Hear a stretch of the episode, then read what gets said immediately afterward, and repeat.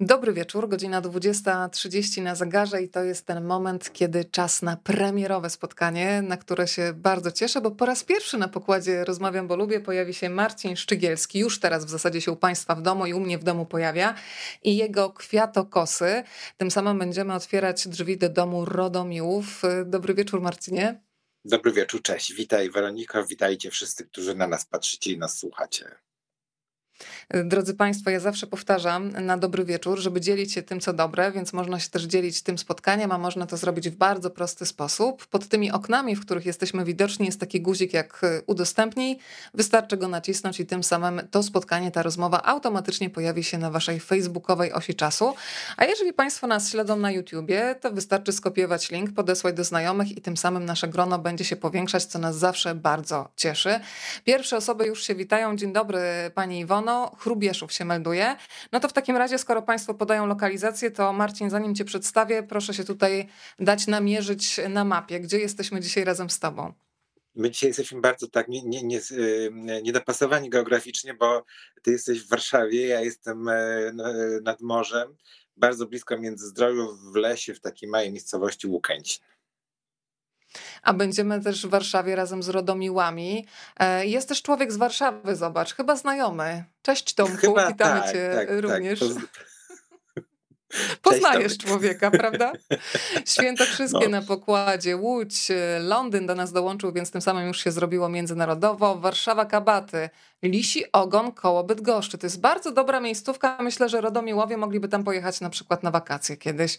Wrocław się kłania. Tak. E, Trójmiasto, Tarnów. E, zapraszam Państwa do tego, żeby się meldować. E, a ja o. przedstawię naszego gościa, chociaż tak jak mówiłam mm, w zapowiedzi, w zasadzie gdyby Marcin miał opisać wszystkie Twoje nagrody i tytuły, to myślę, że kwadrans by zniknął, o ile nie więcej, więc w telegraficznym skrócie, a potem się poznamy po prostu w rozmowie. Pisarz, dramaturg, grafik z nagród, które warto wspomnieć, to wymienię. Laureat miasta mm, imienia, mm, laureat y, Nagrody Literackiej Miasta Stołecznego Warszawy i tutaj nagrodzono Twoją klątwę dziewiątych urodzin. Mam tutaj tę książkę przy sobie, zaraz ją będę pokazywać.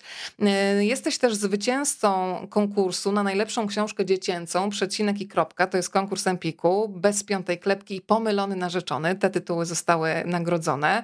Mm, powiem, że za całokształt twórczości literackiej zostałeś uhonorowany nagrodą literacką Gulliver w Krainie Olbrzymów. Masz też na koncie brązowy medal Gloria Artis, no i wspomnijmy jeszcze o tym, że to, co było najpierw w Twojej głowie, potem znalazło się w książce, ale były też historie, które zostały przeniesione na ekran filmowy za niebieskimi drzwiami. W kinie można było zobaczyć w 2016 roku, a Czarny Młyn w wersji kinowej rok 2021. Ja Ci życzę z całego serca, żeby Dom Rodomiłów stał się na przykład animacją, bo jakoś sobie od razu w takiej formie tę książkę wyobraziłam. Państwo się od razu Bardzo do nas uśmiechają i witają. E, to powiedz mi, Marcin, ja Cię muszę zapytać, nawiązując do tytułu, Kwiatokosy. Jak wygląda Twój ogród? Chyba możemy upublicznić, że wczoraj tak naprawdę zostałeś bohaterem, może nie we własnym domu, ale bohaterem we własnym ogrodzie. Tak, znaczy ja, ja tutaj nie mam w sobie nic z Rodomiła, jeżeli chodzi o pielęgnację ogrodu i dbanie o rośliny. Rośliny mnie nie za bardzo lubią. E, ja tutaj mam mały ogród, który właściwie jest, e, no coś tam kwitnie, jakieś róże posadziłem, jest parę kwiatów. Klematis chyba też Natomiast te rośliny tak zawsze wyglądają na wiosnę tak, jakby już miały nie odżyć. I w tym roku naprawdę mi to groziło, bo wysiadł cały system podlewania e, automatycznego, ale udało mi się rozgryźć tę bardzo trudną technologię i uruchomić ją, mam nadzieję, z sukcesem. Poczekaj, e, Marcinie, bo mamy jakieś tutaj na łączach, mamy jakąś zmorę chyba, bo coś lekko no. przerywa, więc może wyrwiemy te słuchawki, bo nie wiem, co się okay. wydarzyło. Wszystko było idealnie przed wejściem, drodzy Państwo, e, a teraz e, nagle zaczęło przerywać, ale ponieważ tu jest mowa o zmorach, o różnego rodzaju demonach, strzygach, to ja myślę, że one wkroczyły do akcji i właśnie się ulotniły. Czyli jednak mam no tak, jakąś tak, moc chochliki, a może przedwcześnie pochwaliłam, słuchaj. Tak, nadal jest jakieś sprzężenie i to coś niedobrze słychać. co, coś niedobrze się z nami tutaj e, dzieje na dobry wieczór. Ale drodzy Państwo, kiedy idzie wszystko dobrze, to każdy potrafi, więc nie można się od razu e, poddawać. Ja mam nadzieję, że za chwilę jakieś zmory nad internetem w Twojej miejscowości tutaj po prostu odejdą. I że wszystko będzie w porządku. Czy teraz już jest dobrze, no. Marcinie? Sprawdźmy. Lepiej? Teraz lepiej? Raz, teraz? No i dalej coś przerywa. No internet mam no nic. to nie jest kwestia internetu, bo tu jest światłowód, także musi to być jakiś inny kłopot. A y, jeszcze mam jedno pytanie, Marcin. Czy my tak. się możemy ewentualnie z iPada przerzucić albo na komputer, albo na telefon? Na komputer nie, ale na telefon ewentualnie tak, ale to jest iPhone, więc obawiam się, że będzie sytuacja bardzo podobna, ale możemy spróbować to spróbujemy, a ja w tym czasie, słuchaj, mogę y, Państwa wprowadzić trochę w historię, czyli tak zwane dziennikarskie szycie tutaj w pomocy z różnymi demonami i strzygami. Tak jak powiedziałam, nie będziemy się poddawać. Purtek, jakiś zły duch swarów kłótni y, tutaj się nam wkradł do tej transmisji. Y, przysięgamy tutaj Państwu, że 15 minut przed spotkaniem wszystko już działało e, idealnie. Tak, idealnie.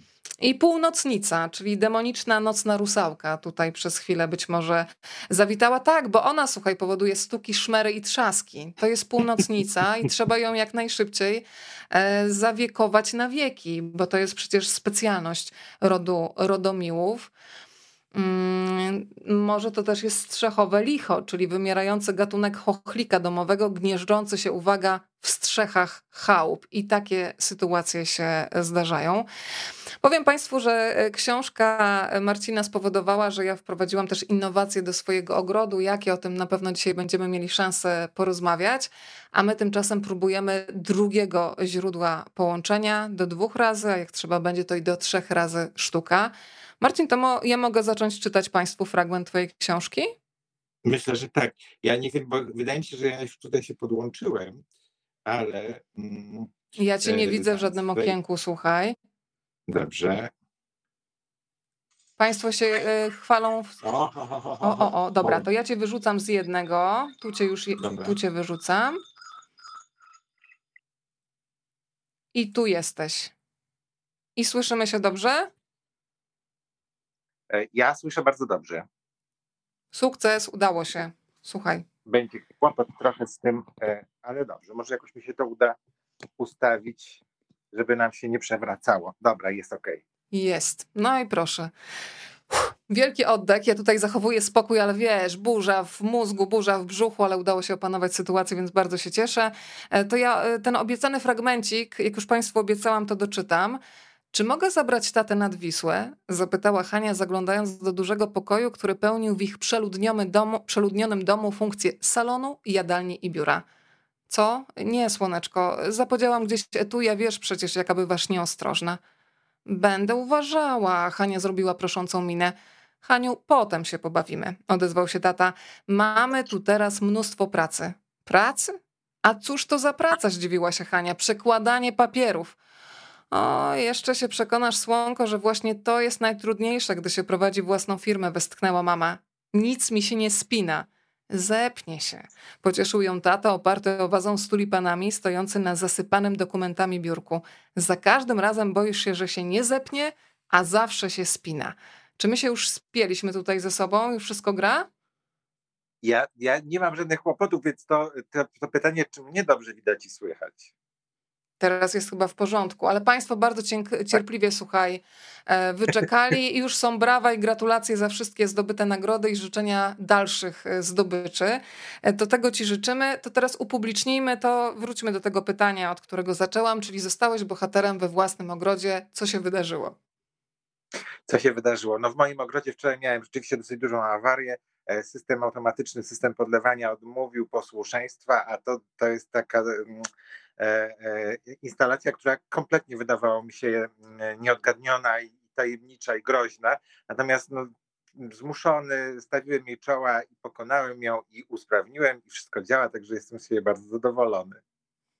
Słuchaj, to czas najwyższy przedstawić Rodomiłów, bo książka Kwiatokosy otwiera nową serię. Ja przyznaję, że już czekam na kolejne części, a ty mi się przyznałaś, zanim się pojawiliśmy u państwa w domach, e, że tak naprawdę dzisiaj będziesz się musiał bardzo pilnować, żeby za dużo nie zdradzić, bo ty już chyba jesteś, znaczy my jesteśmy w teraźniejszości, a ty już jesteś w przyszłości w pewnym sensie. Tak, ja już y, kończę, no kończę, kończę, ale mam już bardzo zaawansowany tom trzeci tej historii, a już mam w głowie to, co będzie dalej, w związku z czym muszę się bardzo mocno pilnować, żeby, no, żeby po prostu nie spoilerować samego siebie. No to przedstawiamy Rodomiłów dla tych, którzy jeszcze nie mieli okazji do zawarcia tej znajomości. Ja przyznaję, że na początku y, człowiek czyta i od razu cię pokochałam za to zdanie, że mm, Urząd Skarbowy jest gorszy od upiora i myślę, że nie jeden dorosły czytelnik przy tym zdaniu będzie przytakiwał y, głową. Mm, no i na początku człowiek jest taki zdezorientowany, wie, że coś tu nie gra, nie wiadomo o co chodzi. To przedstawmy ty, na tyle, na ile oczywiście możesz, żeby nie odbierać przyjemności odkrywania tej historii. E, wiemy już, że są w Warszawie, tutaj mieszkają. No, ten dom jest delikatnie mówiąc przeludniony. Dom jest przeludniony, dom jest bardzo stary e, i dom stoi na siekierkach, e, co też ma swoje znaczenie bardzo istotne, bo dosyć makabrycznie ta nazwa brzmi, zawsze wydawała mi się fascynująca, że ktoś mieszka na siekierkach. Rodomiłowie mieszkają na siekierkach jest ich 11,5 na dobrą sprawę. E, wszystkich domowników chyba nie będziemy tak wymieniali po kolei. Ja zresztą też nie wiem, czy zdołałbym to zrobić tak z pamięci, ale najważniejsza jest na pewno praciocia Tomira, czyli najstarsza nestorka rodu, która największą e, liczbę złapanych i zawiekowanych demonów, potworów i różnego rodzaju upiorów ma na koncie. E, jest jej wnuczka, ciocia Hela, która z kolei miała tylko pecha, że została opętana w bardzo młodym wieku i nie do końca udało się zwalczyć to e, opętanie i tego demona z niej wypędzić, w związku z czym dają sobie znać. Jest to latawica, która opętała ciocię Helę i niestety co jakiś czas ta latawica się w cioci Heli mm, odzywa. No i jest główna bohaterka, czyli Hania, mm, e, nadzieja Rodomiłów, 11-letnia mm, czarnowicka, ale jeszcze nie w pełni czarnowiska, dlatego że tej mocy czarnowidcze dopiero się wykluwają i tak naprawdę Hania nawet jeszcze nie wie do końca, jak ten świat czarnowidzów oglądany okiem czarnowidza wygląda. A ja już wiem, że on wygląda bardzo specyficznie, bardzo niezwykle, ale o tym, o tym w następnym tomie. To mm, taki mam plan słuchaj, na dzisiejszą rozmowę, żebyśmy trochę przeplatali życiorys bohaterów literackich z twoim życiorysem. E, I w Kwiatokosach pojawiają się strzygi, wampiry, widma. E, no i mama, tak jak wspomniałam, e, mówi, że z, akurat z tymi osobnikami, z wampirami, z widmami, ona dokładnie wie, jak sobie poradzić, no ale z urzędem skarbowym jest już trochę gorzej. I zastanawiam się, co jest największą zmorą w życiu i w pisaniu dla Marcina Szczegielskiego. I pewno brak czasu. To jest y, rzecz, która mi najbardziej doskwiera, ale tutaj no, trudno mieć do kogokolwiek pretensje. No po prostu życie takie jest, że jest za krótkie i nie starcza go na wszystko, co chciałoby się w, w tym życiu pomieścić. Ale tak jak to, co napisałem i co, na co utyskuje mama Hani, czyli to, że urząd skarbowy jest tak e, niebezpieczny, ja mam podobne takie odczucie. Nigdy nie miałem większych problemów z urzędem skarbowym, e, ale za każdym razem, kiedy pojawia się jakiś mail z urzędu skarbowego, albo kiedy dostaję jakąś przesyłkę z urzędu skarbowego poleconą, na moment serce staje mi w piersi, więc e, tutaj jakby słowa, słowa mamy Hani to są poniekąd moje słowa i to, co ja myślę na temat tego urzędu skarbowego. E, właśnie przeczytałam e, komentarz od pani Justyny. Zdanie Urząd Skarbowy jest gorszy od demona. Od razu wysłałam mojej księgowej, dodając, że to zdanie z książki dla dzieci powiedziała, żeby kupić, skoro to taka edukacyjna książka, więc jak widać pole rażenia już na dobry wieczór jest ogromne.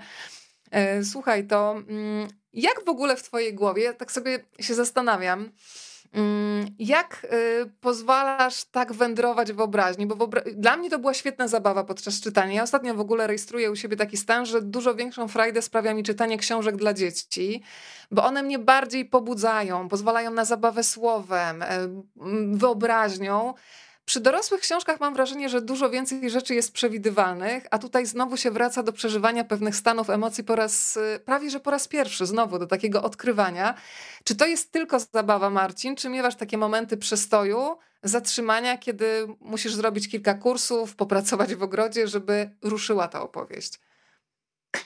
to jest tak, że ja sobie te przestoje robię po prostu zmieniając e, tematykę i gatunek e, książki, czy też literatury, którą w danym momencie piszę. E, jeżeli są rodomiłowie, którzy są kompletnie zwariowaną historią, i ja myślę, że pod pewnymi względami nawet biją na głowę Majkę, czyli wcześniejszy cykl, który w wydawnictwie Bajka się ukazywał. Majka jest małą czarownicą i ten świat czarownic który opisuje, też jest kuriozalny i, i komiczny. Mm, Rodamiłowi idą krok dalej, ale rzeczywiście jest tak, że ja, kiedy już tak kompletnie w ten pokręcony świat Rodomiłów wszedłem, to teraz y, myślę mm, z taką pewną ulgą, że za chwilę będę pisał coś zupełnie innego, ale do Rodomiłów potem wrócę. E, nie, raczej nigdy się tak nie dzieje, żebym ja miał jakieś przystoje w pracy i jakieś takie barykady mentalne i, i, i zatwardzenia, dlatego że sobie zawsze mówię tak. Jeżeli ja się już zabieram do pracy, to ja muszę wiedzieć, co ja chcę napisać. I ten plan książki z grubsza mam w głowie nakreślony, a czasami nawet w notatkach. I dopiero wtedy, kiedy wiem, co chcę napisać, zabieram się do pisania. Nie wyobrażam sobie takiej sytuacji, że ja siadam i zaczynam e, dumać, e, paląc papierosa, bądź też nie, nad tym, co też ja napiszę, jak to czasami w filmach pokazują nam E, reżyserzy i aktorzy, zawsze mi się to wydawało kompletnie bzdurą, kompletną bzdurą i bardzo komiczne, kiedy taki człowiek siedzi przed tą białą, pulsującą, przed tą białym ekranem i pulsującym kursorem i klika, po czym kasuje, klika, po czym kasuje. To naprawdę tak nie wygląda. Czyli jesteś z tej opcji, e, co Ewa Winnicka, fantastyczna reporterka, która zawsze mówi, że pisanie to jest po prostu, cytuję, trudny związek tyłka z krzesłem. tak, zdecydowanie tak. To jest tak, że no, po prostu trzeba odsiedzieć swoje i, e, i po prostu trzeba pisać. Zdarzają się takie momenty, że ja jestem w jakiejś takiej ślepej uliczce i nie wiem do końca, nie jestem pewien, jak mam poprowadzić akcję, ale wiem na ogół, co ma być dalej, w związku z czym zaczynam pisać dalej, a później wypełniam tę lukę między tym punktem, w którym się zatrzymałem, a tym, do którego e, miałem dotrzeć. Ja tutaj widzę, że Państwo zachowują czujność. Oczywiście, że wiem, że Urząd Skarbowy jest gorszy od upiora. Ja tylko cytowałam tutaj panią Justynę, że demon, ale też bardzo mi się podoba konkluzja, że to jedno licho. E, dokładnie tak. Słuchaj, ja muszę Cię zapytać, bo tutaj już powiedziałeś o tym, że e, no, uratowałeś sytuację ogrodową. Ja się przyznałam w zapowiedzi, że dzięki rodomiłom i kwiatokosom e, mój ogród będzie miał nowych mieszkańców. Myślę o konkretnych kwiatach, które zasadziłam. Kiedy czytałam sobie, słuchaj, o dziwaczku, o czubacce, o onętkach, o werbenie, no to cały czas, y, oczywiście część z tych kwiatów znałam, ale bardzo często sprawdzałam od razu do wyszukiwarki, o jakie to ładne, o jakie to ładne i zakup nasionek i do ziemi, i do ziemi, więc zastanawiam się, jak wygląda twój ogród i ile z tego, co w książce znasz dokładnie z własnego doświadczenia i właśnie, jest jakiś ogrodnik, czy ty jednak sam? Ziemia, sadzenie, patrzenie jak to rośnie, jak to wygląda? Znaczy ten mój ogród to jest taki bardzo mocno samowystarczalny. Nie jest zdecydowanie, absolutnie jest tak dekoracyjny jak, do, jak ogród rodomiłów. Mam parę kwiatów, ale to są jakieś takie rzeczy, które nie wymagają specjalnie mm, pielęgnacji i, i, i rośliny chyba za bardzo mnie nie lubią. Zawsze to mi się wydawało takie zagadkowe. Jak można na przykład doprowadzić do tego, żeby coś, co się posadziło w doniczce w domu, e, zakwitło? E, moja mama potrafi to zrobić, ja, ja nigdy mi się to nie udawało, ale kiedy zacząłem myśleć o rodomiłach i zacząłem e, sobie wyobrażać tę rodzinę, która walczy z potworami, bo to była e, jakby takie, taka geneza tej historii całej, że jest rodzina, która musi walczyć z potworami. No to zacząłem się zastanawiać, czym też oni mogą walczyć. I tak sobie pomyślałem, no potwory są takie paskudne, a kwiaty są piękne, no więc piękna pokonuje brzydotę. I wtedy dopiero, kiedy zacząłem takie robić rozeznania e, e, w tym świecie kwiatów, ja się przekonałem, że ja przypadkowo w ogóle trafiłem na żyłę złota, absolutnie, ponieważ ten świat kwiatów nie ma końca. Ja mogę e, pisać o rodomiłach 20, 30, 40 tomów i w każdym będą walczyły, walczyli rodomiłowie z potworami innymi kwiatami. I to jest niesamowite, że są kwiaty, które zresztą no, w, kolejnych przygodach Lodomiów one się pojawią, ale na przykład tutaj mogę zdradzić, tak, jest taki kwiat, który się nazywa dzieciątko, no i on okaże się bardzo przydatny w walce z mamuną, ale to dopiero później będzie. Mamuna? Tak, mamuna się pojawi później. Na razie mamy O, w tym tomie też jest mnóstwo, mnóstwo potworów i zresztą tutaj dzięki Marcie Krzywickiej, która zilustrowała tę książkę i będzie ilustrowała wszystkie tomy. My mamy taki przegląd potworów, ponieważ one są, pojawiają się na stronach jako takie wycinki z e, księgi Rodomiłów, w której zapisują wszystkie swoje przygody z potworami i sposoby na ich pokonywanie. Ta księga się nazywa Młot na potwory. I właśnie fragmenty Młota na potwory są przeplecione z his historii e, kwiatkosów. Wspomniałeś e, Martę Krzywicką, czyli ilustratorkę. E, muszę ci powiedzieć, że dla mnie idealnie was dobrano, mm, bo ta jej ilustracja i kreska podkręca te wątki, charakter e, całej opowieści, ale chciałabym poprosić cię o takie mm, przetransportowanie się na takiej wirtualnej osi czasu do tego momentu, kiedy dostajesz rysunki Marty po raz pierwszy, no bo zawsze jest tak, że autor jednak ma jakieś wyobrażenie tych postaci, o których pisze. Dostajesz rysunki i jaka jest twoja reakcja? To było tak, że Kasia Szantyr-Królikowska, czyli wydawczyni z wydawnictwa Bajka, która mnie e, najpierw namówiła na pisanie cyklu o Majce, a później namówiła mnie e, do tego, żeby napisać horror, bo to był, to, to taki, taki, taki był pierwszy sygnał e, od Kasi. Spróbuj wymyślić horror, może być straszny, nie przeszkadza mi to, powiedziała Kasia. No więc, no więc mówię, super, jak może być straszny, to zrobimy coś strasznego. I, i, I wtedy e, bardzo byłem ciekaw, ponieważ wydawnictwo Bajka słynie z e, tego, że szata graficzna książek, które wydaje, są, jest rewelacyjna na najwyższym poziomie. E, w przypadku książek o Majce Kasia sparowała mnie z Magdą Wosik i to, co Magda stworzyła w tym cyklu, to są naprawdę fascynujące, świetne rysunki, niepodobne absolutnie do, do czegokolwiek, co widziałem w książkach w Polsce. Tutaj się dowiedziałem, że będzie Marta Krzywicka. Ja oczywiście o Marcie słyszałem, bo, no bo jednak siedzę niejako w tym środowisku i Marta jest gwiazdą w, w tym świecie ilustratorów książki dziecięcej. Bardzo byłem ciekaw, co ona zrobi, jak ona, to, jak ona spojrzy na Rodomiłów i jak ja ich zobaczę dzięki niej, bo to jest naprawdę niesamowite przeżycie dla autora. Ja zawsze staram się w sytuacji, kiedy współpracuję z ilustratorem, e, jak najmniej dawać mu wskazówek i najbardziej jestem ciekaw tego, jak on zobaczy mm, e, te, te, te postaci, które stworzyłem w swojej głowie. Ja oczywiście mam bardzo wyraźny ich obraz. I kiedyś tak naiwnie sobie myślałem, że ja tak świetnie piszę, że ja ten obraz jestem w stanie w 100% przekazać na kartach mojej książki. I kiedy ten ilustrator dostanie książkę, on narysuje dokładnie to, co ja mam w głowie. No, okazało się, że nie. Ale tak jak właśnie Magda Wosik, rysując Majkę, stworzyła ją tak, że ja już zapomniałem, jakie sobie tę Majkę wyobrażałem na początku i teraz, kiedy myślę o Majce z Czarownicy Piętro Niżej, to widzę Majkę narysowaną przez Magdę Wosik. I tak samo jest z Martą Krzywicką. Ja byłem zachwycony tymi rysunkami, dlatego że one mają tyle poczucia humoru i są dokładnie tym, czym jest Dom Rodomiłów, czyli są pełne e, takiej życzliwej, e, takiego ciepła i takiej życzliwej, czasami cieniutkiej złośliwości względem tych postaci, ale takiej, mm, no to nie jest absolutnie, to jest takie ludzkie. Takie szpileczki, prawda? Jak sobie ludzie potrafią wbijać, ale takie tak, życzliwe. Tak, ale o. takie właśnie, tak, taki kto się lubi, ten się czubi. Um, i, e, no i zachwyciło mnie to, że Marta zrobiła te rysunki w duotonie, czyli mamy e, kolor czarny i całą gamę szarości e, oraz ten taki pudrowy róż.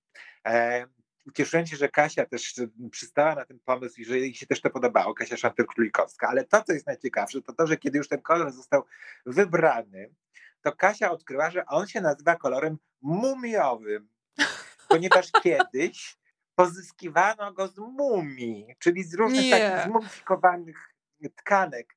I to jest niesamowite, bo no, trudno chyba o lepszy kolor niż kolor mumiowy do opowiadania o rodomiłach i o ich walce z siłami mroku.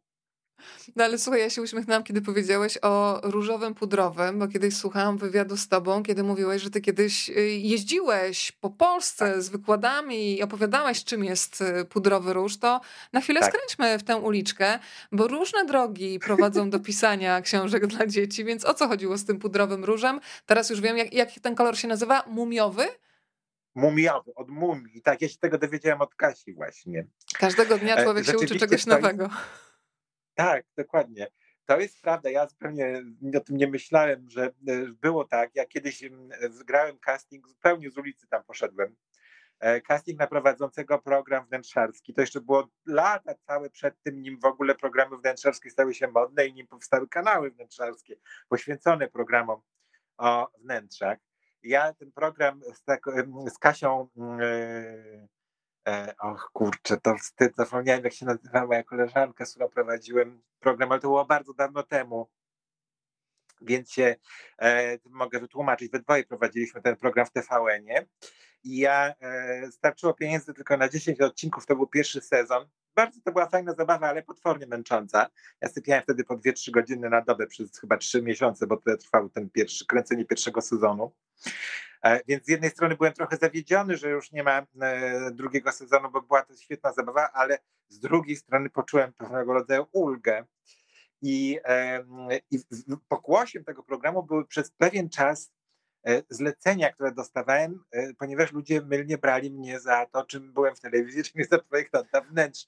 Ja nie czuję się projektantem wnętrz. Chociaż lubię oczywiście to, ale jestem kompletnym amatorem. No niemniej jednak, kiedy pojawiały się takie propozycje, często dobrze płatne, no to dlaczego miałem się nie zgodzić? I właśnie była taka pro, propozycja od jednego z producentów farb, żebym ja jeździł e, i wykładów udzielał na temat koloru roku, a to był właśnie wtedy kolor pudrowy, pudrowy róż. I, I ja e, przygotowałem sobie taką prezentację.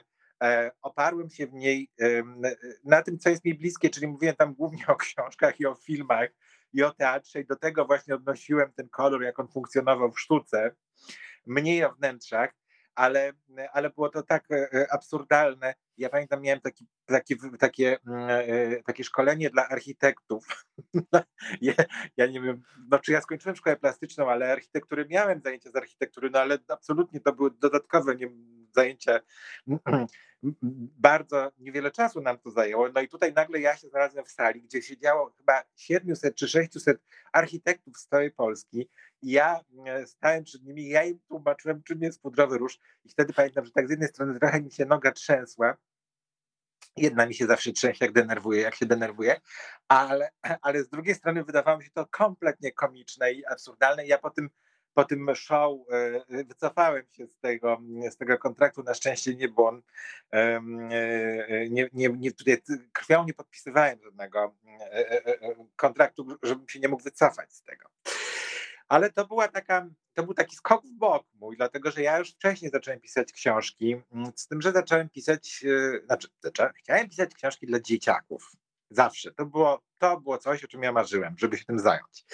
I kiedy po zacząłem pisać pierwszą książkę, to ona oczywiście miała być dla dzieci.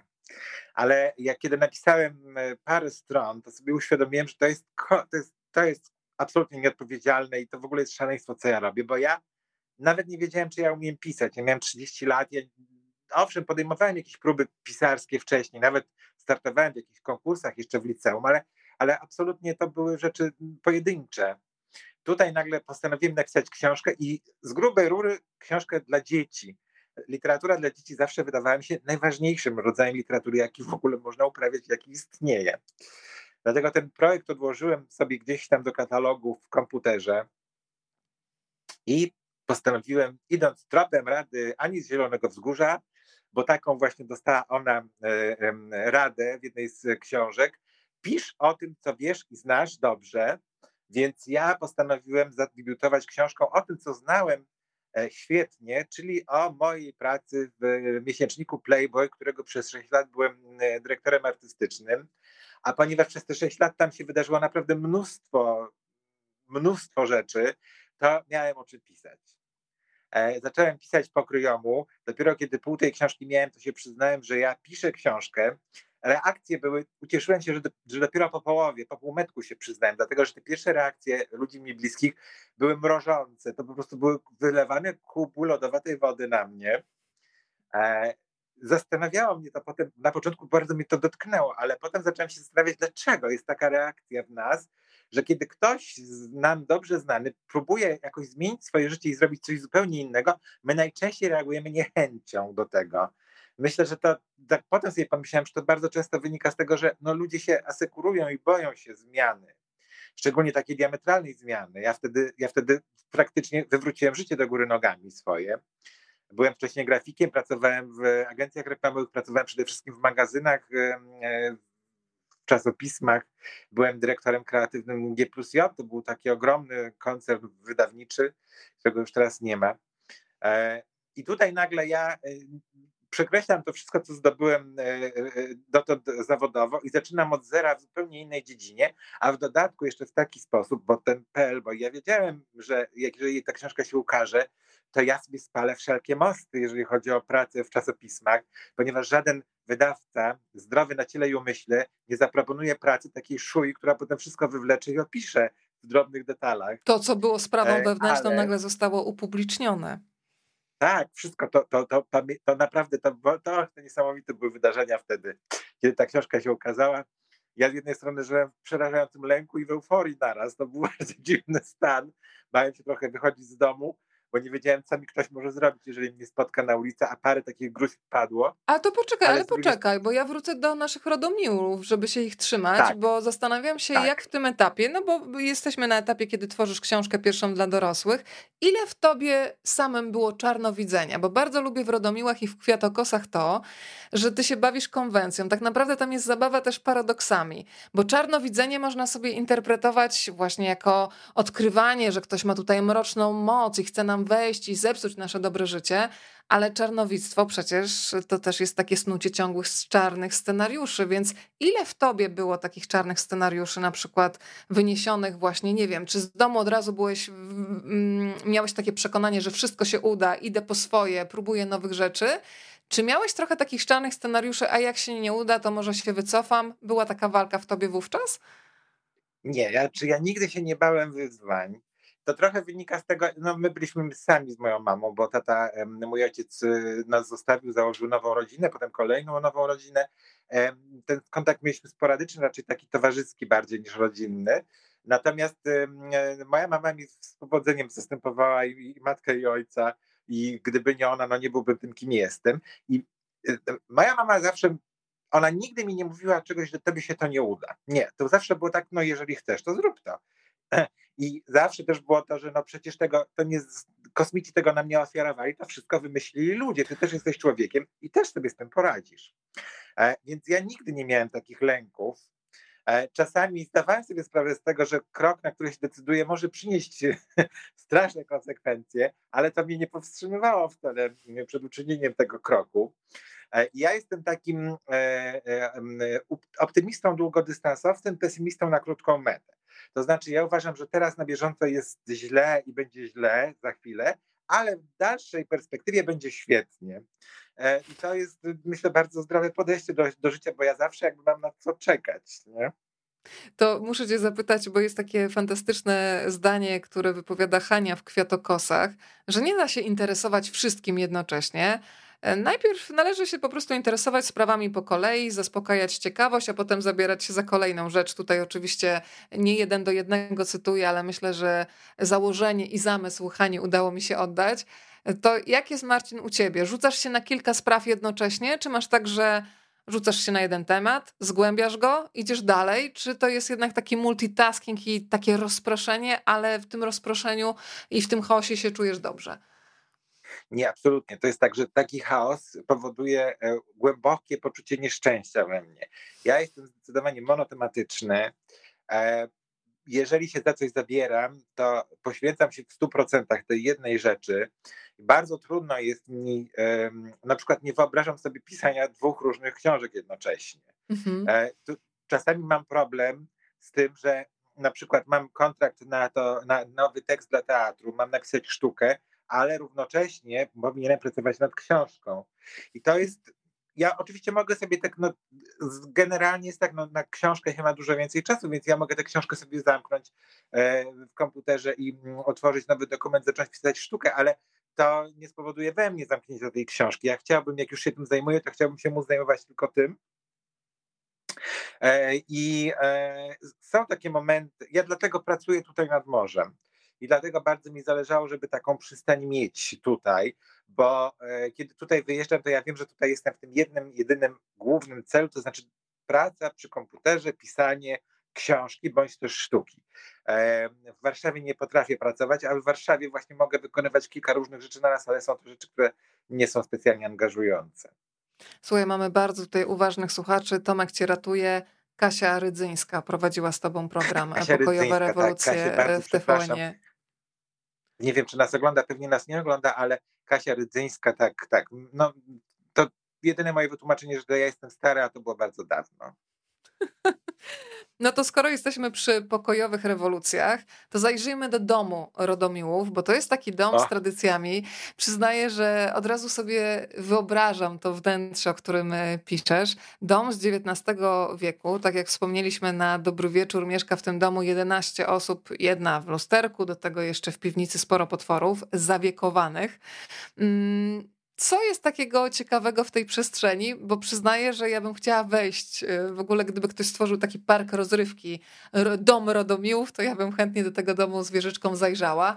E, co jest takiego intrygującego, że ma się po prostu ochotę tam usiąść, posiedzieć y, przy stole, popatrzeć e, na górę, bo tam świetlik też jest ciekawy w tej przestrzeni. Tak. To jest taki dom, który ja chciałbym mieć I to co, to, co najciekawsze, to to, co my znamy. Nie wiem, czy ja mogę tak spoilerować, ale chyba trochę mogę. Trochę e, tak. Rzeczywiście ten dom teoretycznie, oficjalnie mm, e, powstał mm, pod koniec XIX wieku, natomiast tak naprawdę to mm, on powstał znacznie, znacznie, znacznie wcześniej. I to, co my znamy jako dom Rodomiłów i ten budynek, w którym Rodomiłowie mieszkają, to jest raptem ćwiartka z oryginalnej posiadłości Zamku Rodomiłów, który stał kiedyś w tym miejscu. Rzeczywiście, z jednej strony ten dom to jest wieczne utrapienie dla jego mieszkańców, ponieważ jest pełen przeciągów, jest y, zimny, jest pełen zakamarków, wysokich sufitów, przedziwnych klatek schodowych i wąskich korytarzy. Trudno jest z nim utrzymać czystość ale z drugiej strony Rodomiłowie nie są tacy znowu, żeby aż tak się przejmować tą czystością, bo w końcu jakież to ma znaczenie, czy jest trochę kurzu, czy tego kurzu nie ma. E, to, co ja e, uwielbiam w domu Rodomiłów, to jest to, że on jest wypełniony historią materialną. To znaczy, Rodomiłowie niczego nie wyrzucają. E, Rodomiłowie mają miliony skarbów, które są wyeksponowane na ścianach we wszystkich możliwych pomieszczeniach i są to skarby prawdziwe, na przykład drzwi od karety z XVI wieku, a obok wisi świetny korzeń, który znalazła ciocia Hela nad Wisłą, niesamowicie powykręcany. Przywlokła go do domu i został powieszony obok tych drzwi od karety, bo mm, no, to czy, czym jest dana rzecz, czy to jest skarb, czy nie, to jest, nie jest skarb, to tylko i wyłącznie my decydujemy. Więc e, dla Rodomiłów ten korzeń jest równie cenny jak te złocone drzwi od karety. E, to, co jest bardzo istotne w domu Rodomiłów, to podziemia. E, te podziemia my poznajemy w pierwszym tomie pobieżnie bardzo. Wiemy już, że są tam trzy takie główne części. Czyli są tam przetwory, potwory i pralnia. E, magazyn potworów zdecydowanie jest najważniejszy. E, w magazynie potworów, którego nawet Hania całego jeszcze nie zna, bo jest tam mnóstwo cel też pozamykanych, do których nigdy nie zaglądała. Mm, najważniejsze, e, co jest, to jest regał, który stoi tuż przy wejściu. Ja poprosiłem, żeby mi przysłali Rodomiłowie E, właśnie takiego mm, zawiekowanego babulca. To jest babulec. Czekaj, ja muszę cię pokazać tutaj na zbliżeniu, żeby babulca zobaczyli wszyscy. To jest poważna sprawa. Tak, tu jest babulec. Tu jest babulec, zresztą z siostrą, bo to są siamskie babulce. E, no babulec to jest taki demon e, domowy, który no co robi? No truje. Babulec truje, Tutaj właśnie babulca Jamskiego Rodomiłowie złapali, pożyczyli mi go, mogę wam pokazać, takie słoje z, z wiek, weki e, z zawiekowanymi na wieki potworami wypełniają e, e, największy regał w magazynie potworów. Wszystkie te potwory mają swój termin przydatności. Po 100, po, czasami po 200 latach one się rozpuszczają w tej ektoplazmie, w której są zawiekowane i słoik można użyć ponownie to jest bardzo istotna informacja, bo ja się bardzo zastanawiałem, jak to możliwe, że tym rodomiłom się te półki nie kończą, bo oni bez przerwy wiekują jakieś potwory. No, po prostu tam, się, tam jest rotacja. Ale słuchaj, ja się trochę obawiam i zastanawiam się, czy ty się nie obawiasz, bo w książce Kwiatokosy jest takie zdanie, a jak to wszystko się rozhermetyzuje, a ty masz dwa babulce syjamskie w domu, ty masz jakieś antywywary na wypadek rozhermetyzowania tego wszystkiego? One są już ledwo żywe, bo one są zawiekowane jakieś 150 lat temu, więc już tak na krawędziach się rozpływają, więc nie sądzę, żeby się cokolwiek złego wydarzyło, nawet jeśli by się wydostały z tego słoja takie weki przetrwają wieki, pani Agnieszka tutaj mm, e, opowiada. Państwo mówią, że oglądają z uśmiechem, a miało być strasznie. Strasznie, drodzy Państwo, też jest. Zresztą pokażę Państwu zaraz na ilustracjach, jak strasznie potrafi być w domu Roddomiłów. E, powiem Ci, że chciałam Ci bardzo podziękować za Juliana, który się tam pojawia w pewnym momencie. W jakim celu, nie będę Państwu zdradzać, ale pada takie określenie szalenie dekoracyjny człowiek. To zastanawiam się, Marcinie, gdybyś miał wymienić kogoś, kogo wszyscy możemy kojarzyć z przestrzeni publicznej. Kogo byś tak określił jak Juliana z e, opowieści o Rodomiłach? E, Takie Myślę, zadanie. Że, że, że, że e, Michała Szpaka bym tak określił. Szalenie dekoracyjny. Szalenie dekoracyjny człowiek, to prawda. Chciałam Państwu pokazać, o, że jest strasznie u Rodomiłów. Bardzo proszę, Marta Krzywicka tutaj nam przychodzi z odsieczą w postaci ilustracji. Ach, cześć Marta. Co tutaj no. się dzieje? Co tutaj się dzieje? Opowiadaj. Przynajmniej trochę, bo powiem ci, że no, to no. już są drastyczne sceny. Po 22 w zasadzie powinniśmy je pokazać. Wiele powiedzieć nie możemy, dlatego że to jest, e, że to jest e, no, finał niejako tej historii. Widzimy tutaj Raroga. Raruk to jest e, no, taki, taki potwór, który głównie jest, odpowiada za wywoływanie pożarów i e, z tym rarogiem ktoś walczy, ale kto to nie mogę powiedzieć, bo to jest no, sedno tej całej opowieści, a dookoła są przerażeni rodomiłowie, którzy obawiają się tego, że jeżeli ten raruk, który właśnie się wydostał ze słoja, przeschnie, no to podpali dom. E, czy tak się stało, czy nie, to, e, to się przekonacie, jak przeczytacie. Ale ja tutaj mam ilustrację jedną, która mi się szalenie podoba. Ona, ona jest, jest taka tak, ona jest taka nie, niewinna i taka słodziutka babuleńka, ale tak naprawdę to jest najstraszniejszy potwór, jaki się w tej książce pojawia, bo to jest zombie babci, no ale to też już nie będę aż tak bardzo spoilerował. Słuchaj, to porozmawiajmy o świętach w rodzinie Rodomiłów, ale też zapytam cię o twoje ukochane święta. Ja przyznaję, że bardzo mi się spodobał taki patent w tej rodzinie z mapą, która wiedzie do prezentów i stwierdziłam, że chyba znajdę jakąś okazję, żeby rodzinnie wszystkich wkręcić w tego typu działanie. To chyba to możemy zdradzić, bo to jest bardzo przyjemny zwyczaj i możemy polecić, żeby państwo wprowadzili do swojej codzienności. To zacznijmy od tej mapy i prezentów, e, czyli najpierw jesteśmy u Rodomiłów, a potem e, przejdziemy do pana Szczygierskiego, u niego w rodzinie wygląda świętowanie i jakie święta są najważniejsze? Rodomiłowie, e, no to są prawdziwi Polacy, Słowianie. E, mają e, bardzo rozbudowany system wierzeń i bardzo są religijni. I dwa słowiańskie święta w roku obchodzą przede wszystkim, są to najważniejsze wydarzenia, bo tak właśnie nasi przodkowie świętowali, czyli Noc Kupały, przesilenie wiosenne i potem święto Roda, czyli ten najkrótszy dzień zimą. To mniej więcej wypada około 25 grudnia, z tego co wiem. No, ale oczywiście to jest tak, że na razie, ponieważ rzecz się dzieje, cała kwiatokosy rozgrywają się wiosną, więc poznajemy przede wszystkim e, noc kupały i to, jak świętują rodomiłowie ten bardzo ważny, ważną noc. E, no, to jest takie świętowanie, w którym ja bardzo chciałbym brać udział i kiedy mm, Rodomiłowie mi opowiadali o tym, jak świętują mm, e, e, Kupalnockę, to byłem zielony z zazdrości. Oczywiście wręczałem sobie prezenty i tak jak powiedziałaś, to jest cała wielka ceremonia, tu nie ma jakiegoś drzewka, pod którym by te prezenty się tłoczyły, natomiast one są ukryte w różnych miejscach w domu i po prostu obdarowywany dostaje mapę e, i tą mapą się posługując musi ten prezent odnaleźć w domu. I to mi się wydaje super rozwiązanie, szczególnie przy większej rodzinie, ponieważ to tak, jeżeli się siedzi i się prezenty wręcza wszystkim, no to każdy czeka na ten swój prezent i tam wyrywa jeden przez drugiego to, co, to, co leży pod, e, dajmy na to, jakimś zielonym drzewkiem, A tutaj Rodomiłowie wszyscy towarzyszą temu obdarowanemu, razem z nim przeżywają przygodę i razem z nim się cieszą, cieszą się prezentem, który, który otrzymał. Ale tych obyczajów jest całe mnóstwo. E, na przykład też mi się bardzo spodobało menu na kupalnockę, które Rodomiłowie mają. Rodomiłowie nie jedzą mięsa, w kupalnockę mogą jeść tylko i wyłącznie białe potrawy. Oni zdecydowanie zresztą unikają potraw ciemnych, starają się jeść potrawy jasne, bo dzięki temu ich mocy czarnowicze e, nabierają siły.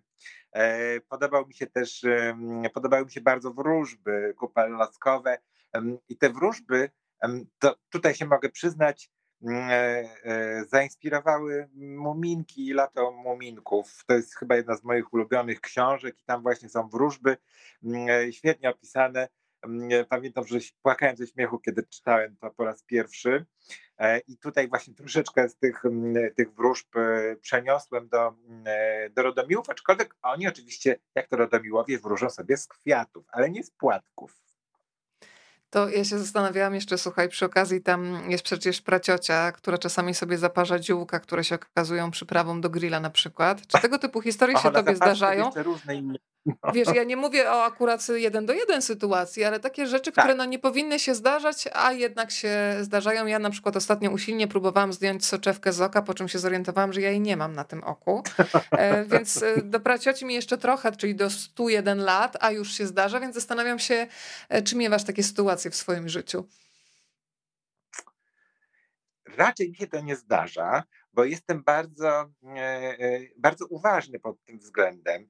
Nie zdarzyło mi się chyba jeszcze, żebym się pomylił tak dramatycznie, ale pamiętam taką sytuację, kiedy dziadek mojej koleżanki, ja, to, było, to była rodzina, ja, za którą byłem zaprzyjaźniony i zresztą tam to była moja pierwsza praca w życiu. To był taki e, stary młyn w Konstancinie, gdzie antykami handlowałem. Znaczy ja siedziałem tam i pokazywałem te antyki, ewentualnie kasowałem należność. E, I tam właśnie był dziadunio taki e, bardzo zaawansowany wiekiem i on, kot go ugryzł, więc lekarz mu przepisał maść na te e, krople takie, które miał na te, na te rany smarować i wywar, który miał pić, żeby uniknąć tężca czy czegoś tam innego, jakiegoś zakażenia. No i oczywiście dziadek to pomylił i tym, tym co miał pić, to smarował rękę, a tym, co miał smarować rękę, to popijał sobie to no i dopiero po tygodniu odkryła cała rodzina to, że to się dzieje. No i bardzo mnie wtedy rozbawiła e, mama mojej koleżanki, czyli jego córka. Powiedziała, no, że też on się nie przekręcił, to cud. No i, e, i myślę, że to jest, e, że to tutaj gdzieś też właśnie echo tamtej sytuacji się powtórzyło w przypadku pracioci, ale, ale praciocia jeszcze nie jeden taki numer wywinie w przyszłości. Kusi mnie tutaj do pewnej prowokacji. Jak mnie kusi, to ulegnę tej pokusie, ponieważ y, Tomek Raczek jest po drugiej stronie obecny i być może on pamięta takie sytuacje z Twoim udziałem i, udziałem i okaże się, że wcale nie jesteś tak uporządkowany i tak zawsze korekt, jak tutaj nam mówisz. Więc e, Tomek, jeżeli chcesz ujawnić jakieś e, fakty, to bardzo proszę, to jest też moment na to. To powiedzmy troszeczkę, tak? Ja, ja, jestem tutaj spokojny, ponieważ y, jeżeli chodzi o Tomka, to on ma pamięć znacznie gorszą do takich rzeczy niż ja, więc ja nie sądzę, żeby mu się coś przypomniało, ale zobaczymy. E, państwo już y, piszą, że książkę się czyta jednym tchem, więc cieszę się, że są i tacy, którzy dopiero dzisiaj Rodomiłów i Kwiatokosy poznają, i tacy, którzy już są po lekturze i czekają z wypiekami na twarzy na ciąg dalszy. E, pojawia się w tej historii mm, pan Chichotek, Ile możemy tak. o nim powiedzieć? Y, no jest to tajemnicza postać, ale czy przynajmniej trochę z tej tajemnicy możemy zdradzić? Ja przyznaję, że ja bym chciała go poznać i jakoś spróbować y, coś takiego zrobić, żeby te kąciki ust poszły w górę. E, pan Chichotek jest taką bardzo enigmatyczną postacią, jak zresztą sama Majka, nie Majka, mylę się, Hania mówi, e, wszyscy mają go za palanta. E, ale potem się okazuje, że aż takim wielkim palantem to nie jest ku zdziwieniu zresztą Hani.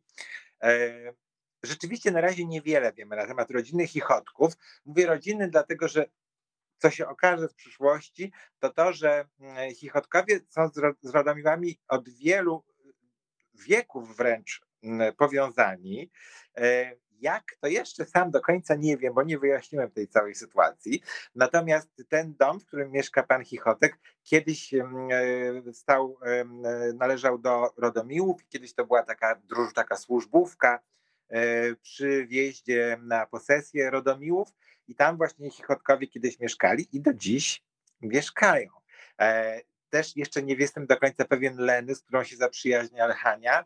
To jest pierwsza przyjaciółka, jaką Hania znajduje kiedykolwiek i też jest taka dosyć ona e, niejasna. Ja nie wiem, czy ona jest tak naprawdę pozytywna, czy negatywna. To wszystko się dopiero z czasem okaże.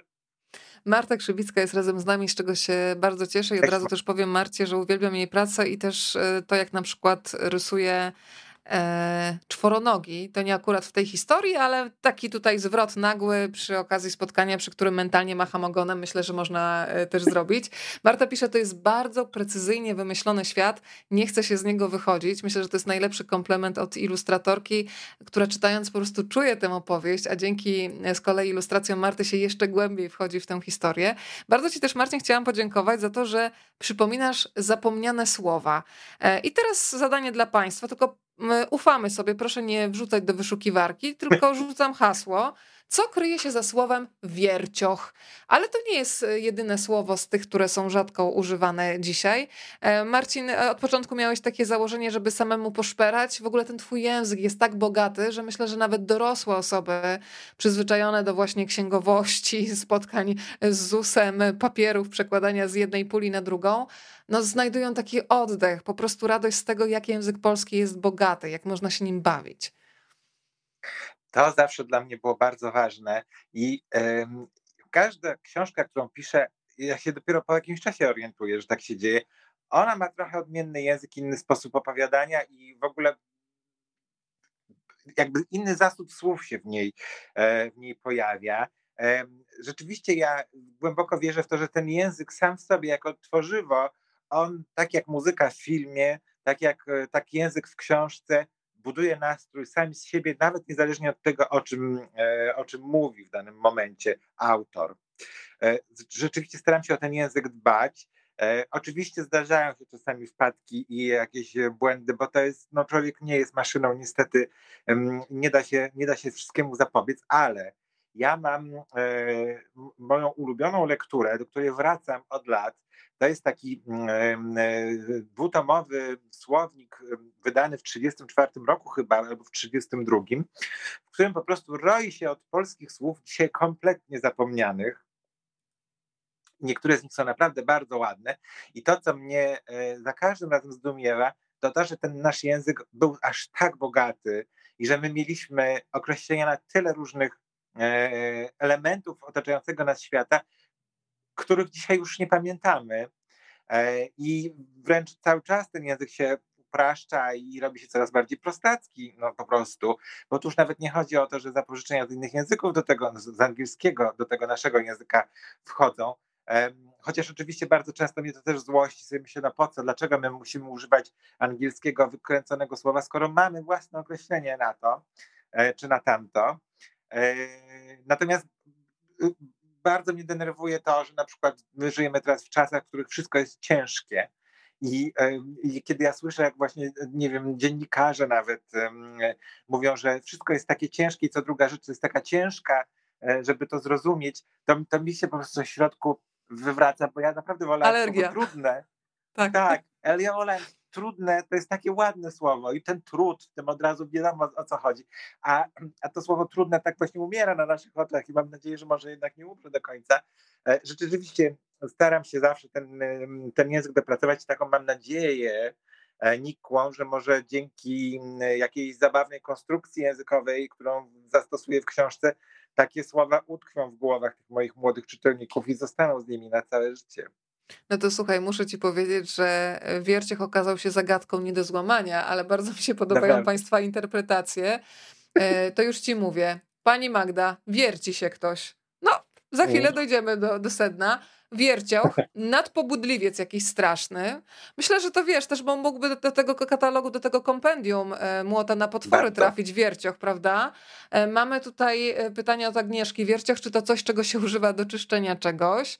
Mój wnuczek mhm. jest wierciochem. Pani Irena, pamiętam jak nauczycielka mówiła, ale jesteś wiercioch, nie wierć się w ławce.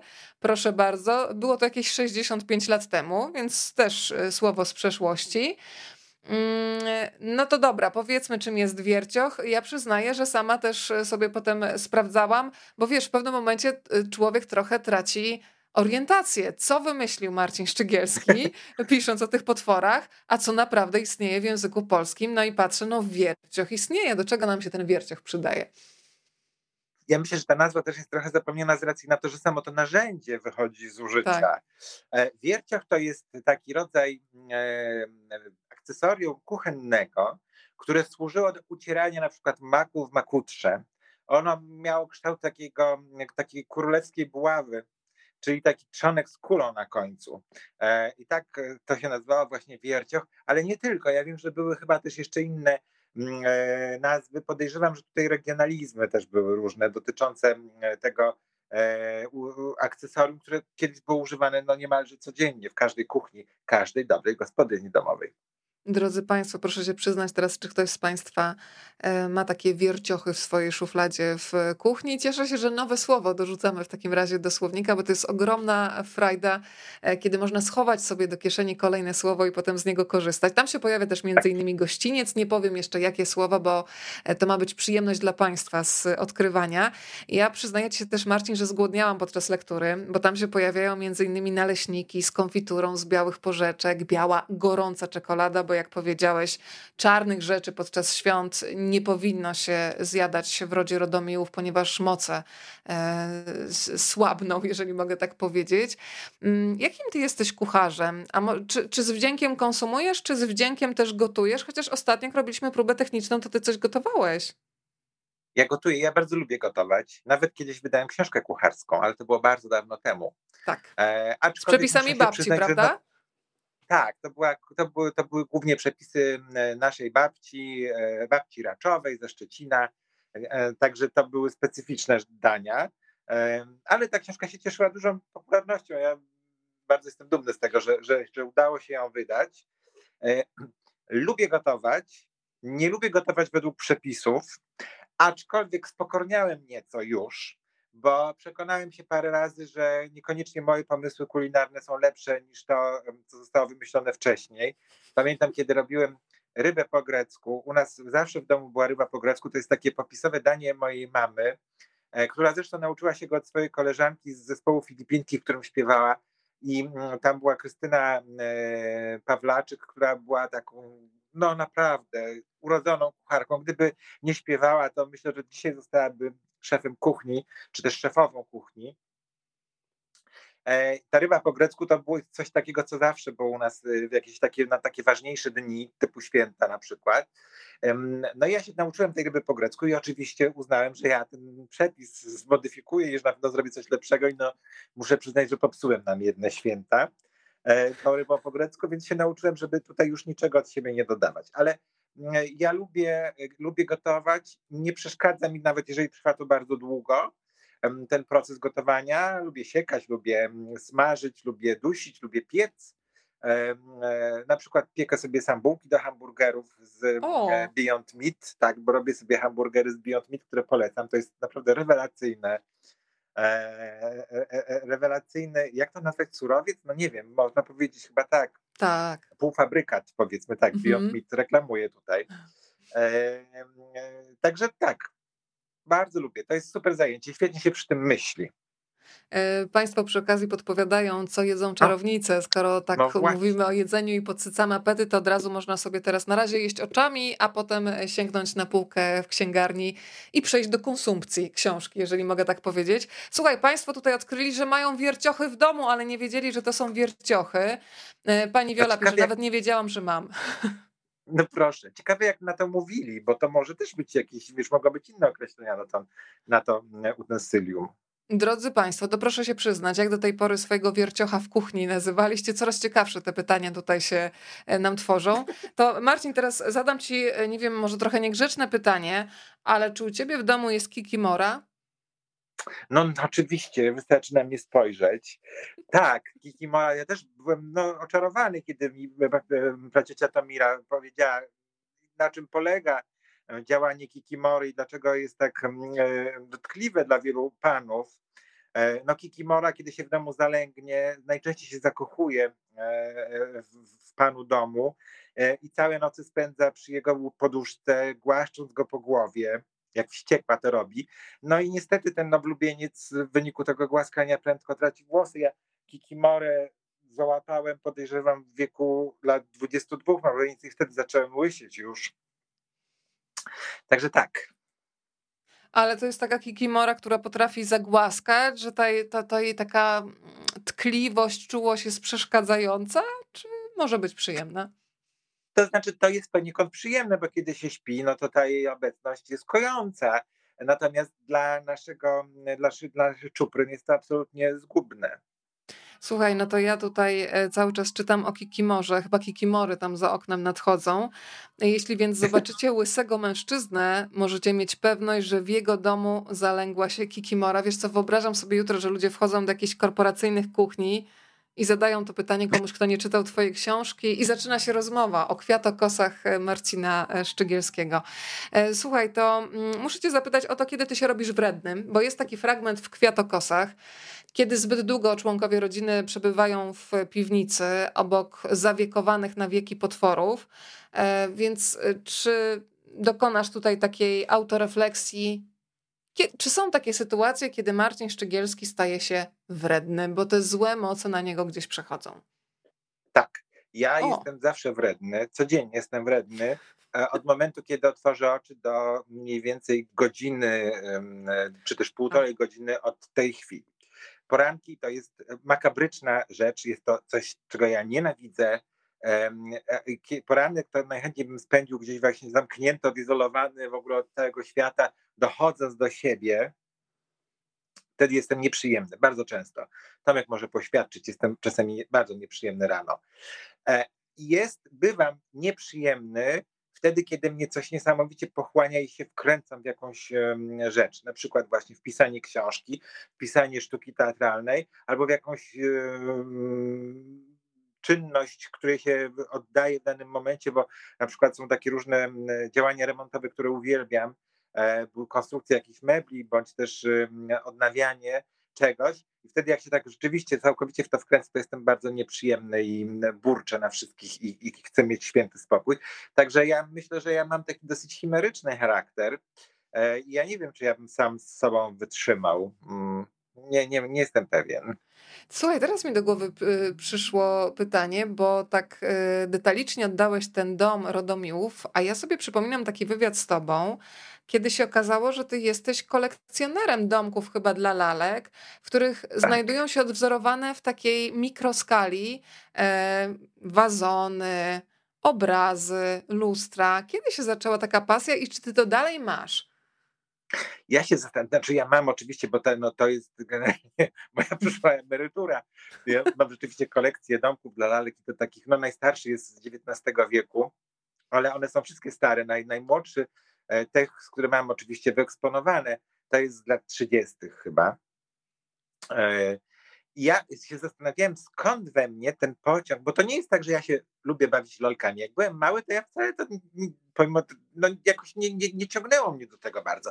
Natomiast um, domki dla lalek i ten miniaturowy świat jest czymś, co mnie niesłychanie pociąga.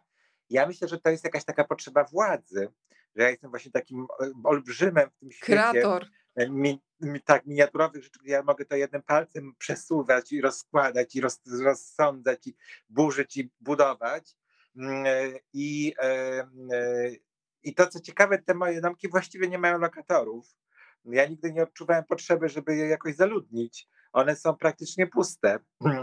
E, ale oprócz tych domków dla lalek, to, to jest już taki zbiór zamknięty. Ja przestałem go e, po, powiększać.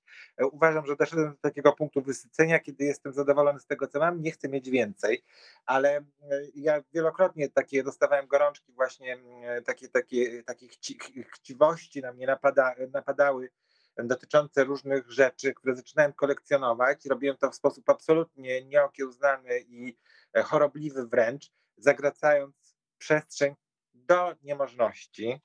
Pamiętam, był taki moment kiedyś, kiedy ja, myśmy mieli wynajęte dwa magazyny jeszcze, bo po prostu to wszystko się nie mieściło w domu, który, mm, który kupiliśmy, a ten dom e, ma 450 metrów, więc mały nie jest.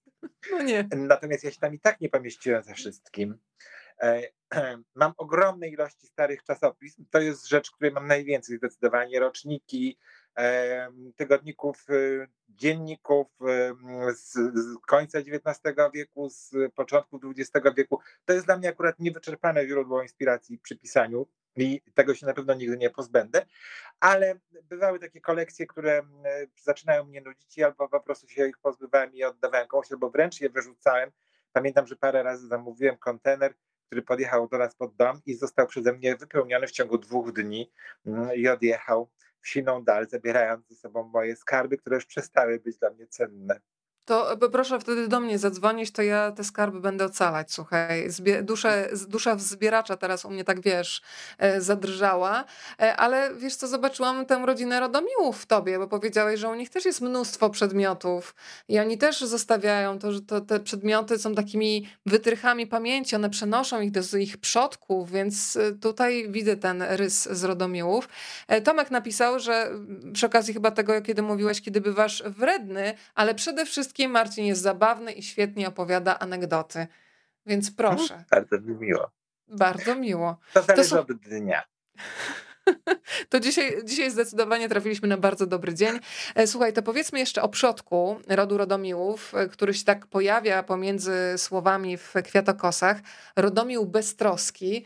E, od razu się uśmiecham, ale zastanawiam się, czy coś, co jest takie oczywiste podczas lektury, czyli imiona Dionizy, Gerard, Hania, Paweł, Kasia, Rodomił Bystroski, czy to przychodzi o tak na pstryk, czy naprawdę czasami musisz chodzić, żeby poczuć, że to imię i nazwisko w tekście żyje, że jesteś w stanie sobie taką postać wyobrazić, a przede wszystkim jako czytelnik w nią uwierzyć?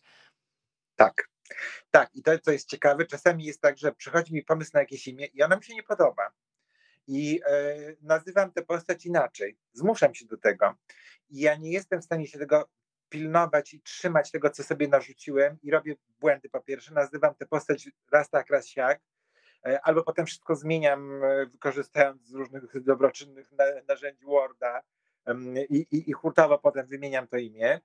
Natomiast w przypadku Rodomiłów ja E, tak się zastanawiam, czy ja miałem, ja może miałem pewną zagwozdkę z imieniem głównej bohaterki, Hania, nie do końca, Hania właśnie tak, nie byłem pewien, czy to na pewno jest Hania, natomiast inne imiona pojawiały się na pstryknięcie i to, co jest najzabawniejsze, to to, że praciocia ma na imię Tomira. I kiedy e, Marta Krzywicka została poproszona przez wydawnictwo Bajka do tego, aby zilustrowała książkę, zajrzała do niej i powiedziała ucieszona, że jej babcia miała na imię Tomira. I ja uważam, że to jest po prostu jakiś kosmiczny zbieg okoliczności, ponieważ umówmy się, no chyba nie ma wielu osób na świecie, które mają na imię Tomira. Tak. Mm, natomiast Placicie tak ma na imię. Miałem, mam problem bardzo duży z pisaniem imiona Dionizy, dlatego że mm, kiedy piszę Dionizy, to mi zawsze się zamieniają N z Z i jakaś dziwna konstrukcja mi wychodzi, no ale niestety on już tym Dionizem jest, więc pomimo tego, że mam pewien problem z pisaniem jego imienia, mm, e, to imię przy nim e, zostało. I to, co jest bardzo ważne w Rodomiłach, to historia, bo to jest rodzina, która ma korzenie e, i bardzo udokumentowaną całą historię i całe drzewo genealogiczne. Ja, kiedy zacząłem pisać pierwszy tam, to sobie tak myślałem, że będzie takie łatwe, ale już w połowie się zorientowałem, że sam się zaczynam gubić wśród tych wszystkich konarów, gałęzi, listeczek, liści na tym drzewie genealogicznym. Mam je rozpisane. Rozrysowałem je sobie do chyba e, początku XVIII wieku albo do połowy XVIII wieku. To jest jakaś gigantyczna ilość mm, e, osób, ale bardzo istotne są te wszystkie imiona, one się potem pojawiają i na przykład w trzecim tomie poznajemy e, całą konstelację rodziny Rodomiłów e, na początku lat dwudziestych, kiedy Tomira, czyli praciocia, była dzieckiem i jej oczami, oczami oglądamy ówczesnych Rodomiłów, e, więc to jest dosyć, dosyć to jest karkołomne. Ja nigdy aż tylu postaci w jednej książce, czy też w cyklu nie, nie musiałem wymyślić. Takich, które, które są zakotwiczone w tej historii. Premiera Kwiatokosów dzisiaj, drodzy Państwo, wydawnictwa Bajka. Jeżeli są pytania, to proszę je przelewać na klawiaturę. Ja od razu z ogromną przyjemnością będę je przekazywać Marcinowi. Pokażę Państwu jeszcze rodzinę Rodomiłów. Tutaj kolejne ilustracje od e, Marty Krzywickiej. A ja e, zastanawiam się mm, nad tym, jaki jest Twój stosunek do miasteczka Wilanów w Warszawie, mój drogi. I tylko Ci podrzucę, że pani Zania pisze, że jej syn ma na imię Gniewomierz i ja myślę, że jeden z przodków Rodomiłów mógłby takie imię chyba nosić. Słuchaj, notuj. A na pewno jeden z, jeden z pomocy naukowych, którymi Rodomiłowie się mogliby posługiwać, mogłaby się tak nazywać. Zdecydowanie by się to im przydało w pracy. Marta pisze, że babcia Tomira musi czuwać e, nad e, tym projektem. To opowiadaj e, teraz o tym miasteczku Wilanów, bo przyznaję, że się bardzo uśmiechnęłam, bo tam jest taka misja bardzo szczególna. Nie mogę Państwu zdradzić jaka, ale ona naprawdę wymaga dużego zaangażowania. Kiedy mm, część ekipy Rodomiłów wyjeżdża w sprawach służbowych, od razu możemy tyle powiedzieć i więcej już tutaj stawiam kropkę. Natomiast ta lokalizacja wilanowska przypadkowa czy nie? E, a czy ty mieszkasz w miasteczku Wilanów może? Nie, nie. Nie, no to dobrze. E, mm, to jest tak, że ja teraz mam już troszeczkę takie cieplejsze e, odczucia w, w stosunku do miasteczka Wilanów. Natomiast kiedy ono powstało, my mieszkamy niedaleko. W związku z czym no, dosyć często się zdarzało, że przyjeżdżaliśmy obok. I ja byłem taki przerażony tym tworem, tymi wąskimi ulicami, e, tymi blokami takimi jednakowymi, jeden okno w okno, okno w okno. Teraz troszeczkę lepiej to wygląda, bo trochę tam zieleni przybyło. E, I rzeczywiście jest też więcej różnego rodzaju kawiarni, klubów, nie klubów może nie, ale restauracji, sklepów. Jest jakieś centrum handlowe, także tam jakieś jest życie, ale ja pamiętam to miasteczko Wilanów z czasu, kiedy tam było po prostu kompletne zgwizdowo. Te kwadratowe domy, okno w okno, i puste ulice, po których nikt nie chodził. I e, to mi się wydawało przerażające, szczególnie w zestawieniu z Wilanowem, który był taki zawsze frywolny i taki, e, no taki, taki ładny. Miasteczko Wilanów mi się nie podobało. Teraz troszeczkę inaczej o nim myślę. Natomiast jeżeli chodzi o praciocię Tamirę, no kiedy zobaczyła ten kompleks budynku, była załamana. Słuchaj, to niech się jeszcze w tej historii pojawi taka bohaterka, którą ja bardzo lubię, czyli babcia Czesia. Problem z babcią tak. Czesią polegał na tym, że nie miała w sobie ani odrobinki czarnowictwa, nic a nic. Zero, pisze Marcin Szczygielski. Większość ludzi ma w sobie choć odrobinkę czarnowitczych cech. Ludzi całkowicie wyjałowionych z czarnowitczych mocy jest na tym świecie naprawdę niewielu, a pech chciał, że należała do nich właśnie babcia Czesia, ale babcia ma Czesia z kolei swoje przyzwyczajenia, nie ma tych takich zdolności czarnowidczych, jest pozbawiona tych cech, ale ma swoje przyzwyczajenia, rytuały i powiedzmy sobie szczerze, lubi pokomentować rzeczywistość. No, babcia Czesia jest absolutnym potworem. I e, to jest niestety potwór, który... Cud, że nie została zawiekowana. Nie tak, no nie mogą z nią walczyć, bo jest poniekąd rodziną. Chociaż to jest też tutaj dyskutowane wielokrotnie, czy tak naprawdę babcia Czesia jest rodziną, czy nie jest rodziną, mhm. ponieważ babcia Czesia jest teściową mamy, czyli no nie jest to krew z krwi rodomiłów. Natomiast jest um, spokrewniona z Hanią na przykład i z jej braćmi dwoma i siostrą Basią. Babcia Czesia przyjechała w odwiedziny e, parę lat temu i jakby no tak się zasiedziała i została do tego stopnia, że właściwie no nawet pokój już jej przydzielono i wszyscy się trochę pogodzili z tym, że babcia Czesia jest. E, ale działa wszystkim bardzo mocno na nerwy, jest e, upierdliwa, jest e, przemądrzała, jest złośliwa, bezinteresownie, po prostu sprawia jej przyjemność mówienie przykrych rzeczy ludziom. I babcia Czesia ma właściwie tylko jedną dobrą cechę. Za to ją wszyscy zresztą doceniają tę jej cechę. To znaczy w momentach kryzysowych, kiedy wszyscy Radomiłowie tracą głowę, babcia Czesia tej głowy nie traci i dzięki niej e, w takich trudnych sytuacjach mm, wszystko wychodzi na prostą. Także to nie jest taki, e, taki skończony potwór, ta babcia Czesia. Natomiast oczywiście babcia Czesia to jest, e, to ja, ja takie babcie Czesie spotykałem w swoim życiu. Ja myślę, że każdy z nas na taką babcię Czesie się co jakiś czas natyka. I to są osoby, które byśmy najchętniej udusili, e, ale bardzo często nie możemy. w związku z czym wiążą się z tym na przykład nieprzespane noce i rozmyślanie o tym, jak taką babcię Czesię można by załatwić, ale się nie da. Y, babcie Czesie Państwo poznają oczywiście w Kwiatokosach. A ja się teraz jeszcze zastanawiam, Marcin, bo tam też jest oczywiście, jak przystało na rodzinę z długimi tradycjami, herb rodziny Rodomiłów. Nie będę zdradzała tak. jaki. Natomiast zastanawiam się, gdybyś miał stworzyć swój herb, który, w którym udałoby się oddać takie najważniejsze dla ciebie sprawy, to, to co byś umieścił w takim herbie Marcina Szczygielskiego? Myślę, że on byłby kompletnie abstrakcyjny. E, nie byłoby tam, to byłoby, to przypominałby, e, przypominałby malarstwo Jaremianki. O, ten mój herb, myślę. Tak. No to można sobie już wyobrazić, Olga jeszcze pisze, jak nie można zabić, trzeba pokochać i to w zasadzie e, w przypadku e, babci Czesi by się zgadzało. Muszę cię zapytać Marcin całkiem teraz serio i poważnie, bo mówimy o siłach mroku. Zastanawiam się, jak walczyć z siłami mroku, z czarnowictwem we własnej głowie, myślę o takich czarnych scenariuszach, które człowiek snuje i jak w ogóle je rozpoznawać, bo są też tacy, którzy nawet nie zauważają, że wchodzą na co dzień w rolę takiego smerfa marudy i zawsze jest coś nie tak. E, jak ty sobie w ogóle, no właśnie, odcinasz się od towarzystwa takich osób, żeby nie przesiąkać? Jak z tym czarnowictwem sobie radzisz na co dzień? To jeżeli są to przypadki beznadziejne, to zdecydowanie się od nich odcinam.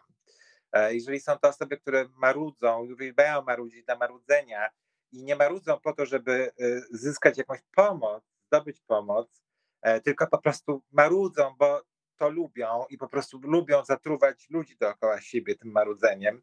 E, ja od takich osób uciekam i nie chcę mieć z nimi nic wspólnego, i to są przypadki dla mnie właśnie beznadziejne. E, czasami sam, oczywiście w takie czarnowicze nastroje popadam, szczególnie w ostatnich latach, patrząc na to, co się dzieje w naszym kraju, ale nie tylko w naszym kraju. E, na razie nie widzę tego światełka w tunelu, aczkolwiek kto wie, no jeszcze parę miesięcy zostało i nie wiadomo, co będzie za te parę miesięcy.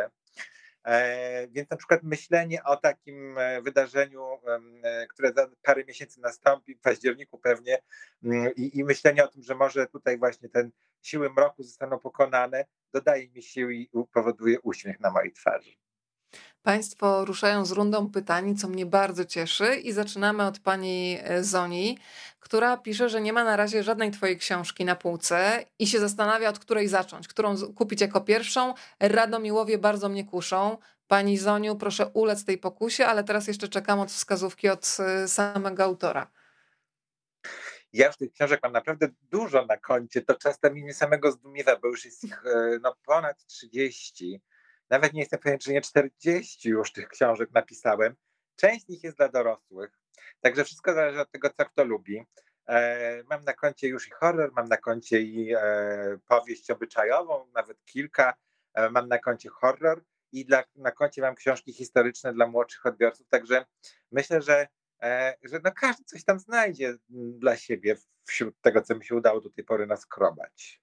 E, tutaj ktoś poleca, polecam czarownicę piętro niżej, to ja też mogę polecić, bo dzisiaj zabrałam e, ze sobą tę książkę, e, żeby wracając z pracy ją sobie poczytać i muszę ci Marcin powiedzieć, że już mnie ta Maja wciągnęła, a szczególnie E, dziękuję Ci za ten pomysł małej dziewczynki, która jest tak przesiąknięta telewizorem w domu, że zaczyna mówić tymi tekstami z tych dokudram, z seriali, które się ciągną i wypowiada czasami takie słowa, które są po prostu kompletnie rozbrajające, więc e, i Rodomiłów, i Czarownicę piętro niżej polecam, chociaż jestem dopiero w połowie, e, ale już ten świat Mai po prostu prze, jestem w środku tak naprawdę i obiecuję, że to nie jest, to jest nasze pierwsze spotkanie z Marcinem, ale obiecuję, że to nie jest y, ostatnie spotkanie, więc do Mai i jej przygód.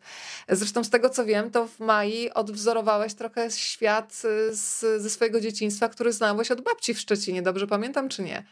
To jest w stu procentach moje dzieciństwo. No, moja babcia może nie była czarownicą, chociaż nie dam głowy.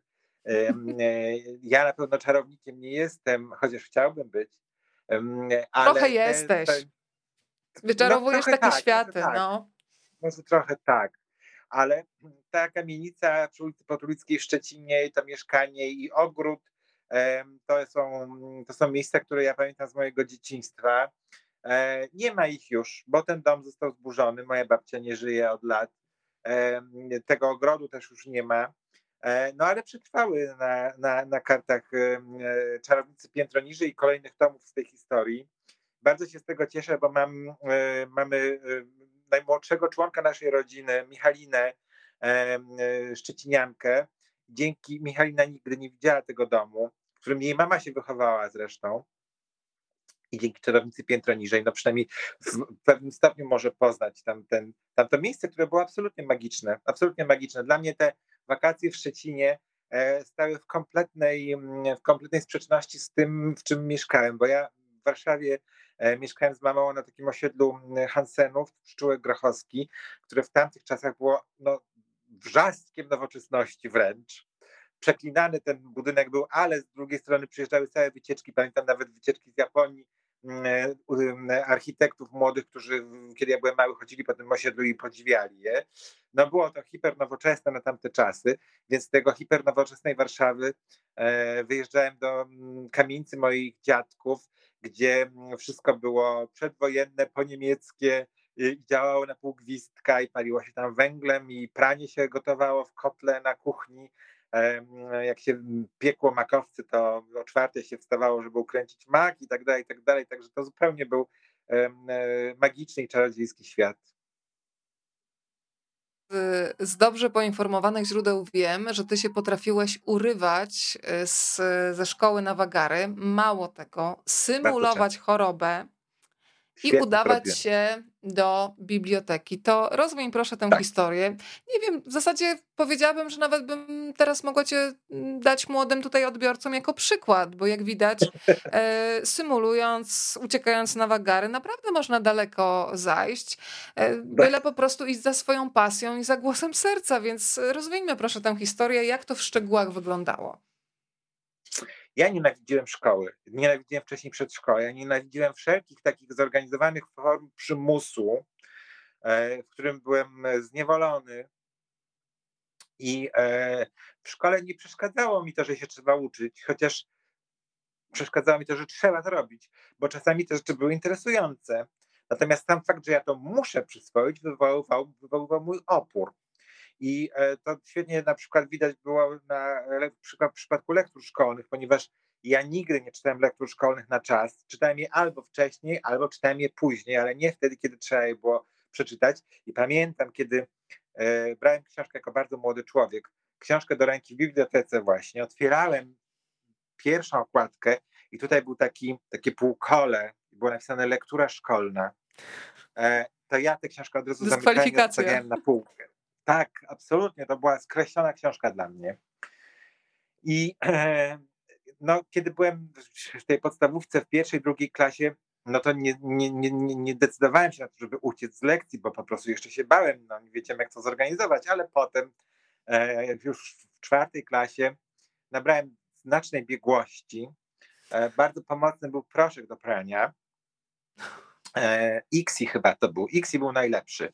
E, ja zawsze, kiedy już wiedziałem, że w tym tygodniu chcę mieć wolne, e, brałem chusteczki higieniczne, sypałem do tych chusteczek trochę proszku Xi, zwijałem je, chowałem do kieszeni i szedłem do przychodni lekarskiej. Rejestrowałem się, że jestem przeziębiony, chcę iść do lekarza, wtedy tak to wyglądało.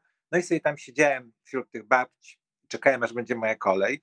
Kiedy już widziałem, że wchodzi osoba mm, przede mną, Odczekiwałem moment, po czym udawałem, że dmucham nos i ten proszek do prania do nosa wciągałem. To wywoływało Nie. natychmiastowy katar, taki potworny katar. I ja wchodziłem tak zakatarzony do tego gabinetu i na wejście od razu dostawałem zwolnienie na tydzień. To było takie standardowe zwolnienie na pięć dni. E, I oczywiście ten katar natychmiast mijał, kiedy ja wychodziłem z tego, e, z tego e, gabinetu lekarskiego. E, to było w Szczecinie. Przychodnia lekarska była przy takim małym placyku i po drugiej stronie była biblioteka. I ja e, e, z tej przychodni zachwycony, no to po prostu było, to, to słońce wtedy świeciło nawet, nawet jeżeli dzień był mega ponury dla mnie. Leciałem z tej przychodni do biblioteki, wypożyczałem 5-6 książek, chyba więcej nie można było wziąć naraz wtedy. E, szedłem po drodze, zachodziłem do warzywniaka, gdzie kupowałem sobie dwa kilo ziemniaków i kostkę masła. E, po czym szedłem do domu, e, szorowałem te ziemniaki, wsadziłem je do piekarnika i piekłem je w mundurkach I pamiętam, siedziałem po turecku na podłodze w kuchni, te ziemniaki się piekły, a ja sobie czytałem te książki. Moja mama była w pracy, oczywiście wracała późno z tej pracy. I to były, to, były, to są jedne z moich najcudowniejszych wspomnień z dzieciństwa. Właśnie to, to są rzeczy, które jak sobie o tym przypominam, to czuję niesamowitą błogość i szczęście. E, także tak, tak, no ja nie mógłbym być przykładem, kiedy na przykład na, na jakichś spotkaniach e, autorskich w szkołach e, ktoś mi zada pytanie, jaki ja przedmiot lubiłem w szkole, no to najpierw oczywista odpowiedź jest żaden, ale jeśli już miałbym wybrać, no to był język polski, ale głównie z racji na nauczycielki, bo miałem rewelacyjne nauczycielki polonistki. Słuchaj, teraz sobie wyobraziłam e, rzeszę dorosłych osób, które tak bardzo się zaangażowały w książki dziecięce, że stwierdziły, że pójdą na wagary. Proszek X wprawdzie już jest niedostępny. Nie wiem, nie. może tak samo działa Wizir i Ariel, może mogą Państwo spróbować, nie wiem, i, i tutaj spróbować. Wyżebrać, mówiąc nieładnie, zwolnienie e, z pracy i po prostu e, można sobie załatwić czas z książkami Marcina Szczygielskiego. Zresztą jest pytanie, słuchaj, też od e, dorosłych widzów. Już tutaj szukam. Rob pyta, Pani Marcinie, czy będą książki dla dorosłych? Ja rzeczywiście straciłem serce do pisania dla dorosłych i tak sobie uświadomiłem w pewnym momencie, bo przez jakiś czas ja ja mm, próbowałem pisać i dla dorosłych, i dla dzieci. To się nas udawało przez parę lat. Ale o ile pisanie dla dzieci, to też jest takie powiedzenie no, dla dzieci, dla tych młodszych odbiorców. Raczej bym powiedział, że to jest ta dolna granica wieku, bo górnej nie ma w przypadku tej literatury. Mm, o ile to pisanie dla dzieci sprawiało mi i sprawia ogromną radość i przyjemność, i to jest po prostu coś, co mi dodaje skrzydeł, o tyle pisanie dla dorosłych wydawało mi się zawsze potwornie męczące. Ja wstawałem od tego komputera połamany, jakiś taki garbaty. Nawet kiedy czułem, że to dobrze wychodzi, e, to nie dawało mi to wielkiego szczęścia. Inna rzecz jest taka, że to środowisko e, twórców literatury dla dorosłych jest to po prostu taka płytka sadzawka pełna piranii. Żmijowisko. Ja, tak, to jest takie, no to jest tak, gdyby było więcej przestrzeni, to wszyscy byliby lepsi dla siebie. Ale ponieważ my żyjemy w takim kraju, gdzie tak mało ludzi sięga po książki i zresztą w ogóle ten świat literatury się kurczy, e, przynajmniej tych, którzy po nią sięgają, bo nie tych, którzy ją tworzą. Ich jest coraz więcej. Ale tak sobie właśnie to wyobrażam, że to jest takie bajorko e, płytkie, gdzie zostały te wszystkie piranie, które tak trzepią tak się podgryzają nawzajem. E, w przypadku książki dziecięcej jest trochę więcej luzu, przestrzeni i nie ma takiego mm, parcia, dlatego że, e, że tu, no, no nie robimy kokosów na książkach dla dzieci. To nie jest tak, że my zarabiamy setki tysięcy złotych, nie dostajemy zaliczek w wysokości 100 tysięcy złotych na kolejną książkę. W związku z czym e, to już ten aspekt powoduje, że emocje nieco opadają. E, nie wzbogacamy się Bóg wie jak na tych, na tych swoich dziełach, natomiast y, dają nam one innego rodzaju satysfakcję. I w środowisku literatury dziecięcej też oczywiście są różne zawiści, zazdrości jakieś i, mm, i, i krzywe spojrzenia, natomiast to jest y, naprawdę bardzo niewinne. E, więc to też jest takie, mm, e, tak, taki, taki oddech przebywanie w tym świecie. E, zgodzę się z tobą. Ja też dlatego na przykład lubię literacką podróż Hestii. Zresztą twoja Michalina, opowieść o Michalinie się e, znalazła wśród nominowanych e, książek, bo zauważyłam, że autorzy, oni naprawdę się tam wspierają, lubią po tej całej trasie i było to kompletnie inne doświadczenie od tego świata dorosłych festiwali, gdzie czasami jest miło, miło, a za plecami robi się już mniej miło. Więc tak jak w każdym środowisku, jak mówisz, kiedy są duże nagrody, duże wygrane, no to yy, tak jak powiedziałeś, może się okazać, że w tej kałuży są piranie. Yy, ale tak. teraz słuchaj, wracamy do Rodomiłów yy, i powiedzmy, że tak jak już wspomnieliśmy na początku, że ty jesteś już tak naprawdę mocno w, w przyszłości tego rodu. Już tutaj na odwrocie książki jest napis tom drugi Szkieletnicy. Czy wiadomo, jaki tytuł będzie nosiła część e, trzecia? Tak. Zdradzisz? tak. Tom trzeci nosi tytuł Makabrama. Makabrama, dobre. Tak. Prawie jak do Kudrama się robi. tak, Makabrama. E, I, e, I to to jest mm, poniekąd Kasia Szantyr-Królikowska z bajki mnie mm, e, tutaj tak zainspirowała, bo szukaliśmy pomysłu na tytuły dla tego cyklu, dla poszczególnych tomów, bo w przypadku Majki te tytuły były takie e, komicznie, bardzo często to była gra słów, one były czasami rozbudowane dosyć, e, właśnie czarnica piętro niżej, tu czarnia motyli, pomylony narzeczony. Klątwa dziewiątych urodzin, tak. E, natomiast tutaj chcieliśmy coś innego zaproponować i ponieważ te kwiatokosy mi tak wyszły przypadkiem zupełnie w pracy, E, to jest bardzo, bardzo ważny dla Radomiłów e, okres, te kwiatokosy, ponieważ oni wtedy zbierają wszystkie kwiaty i zaczynają produkcję taką Jak takie żniwa, nie? mikstur. Słucham? Jak takie żniwa. Takie żniwa, no dokładnie sianokosy to są kwiatokosy. E, kiedy zaproponowałem Kasi, żeby może taki tytuł dać, to powiedziała, że świetnie, zróbmy ten tytuł i tego się już trzymajmy, czyli wszystkie tytuły będą takie słowotwórcze, jedno, jedno słowne.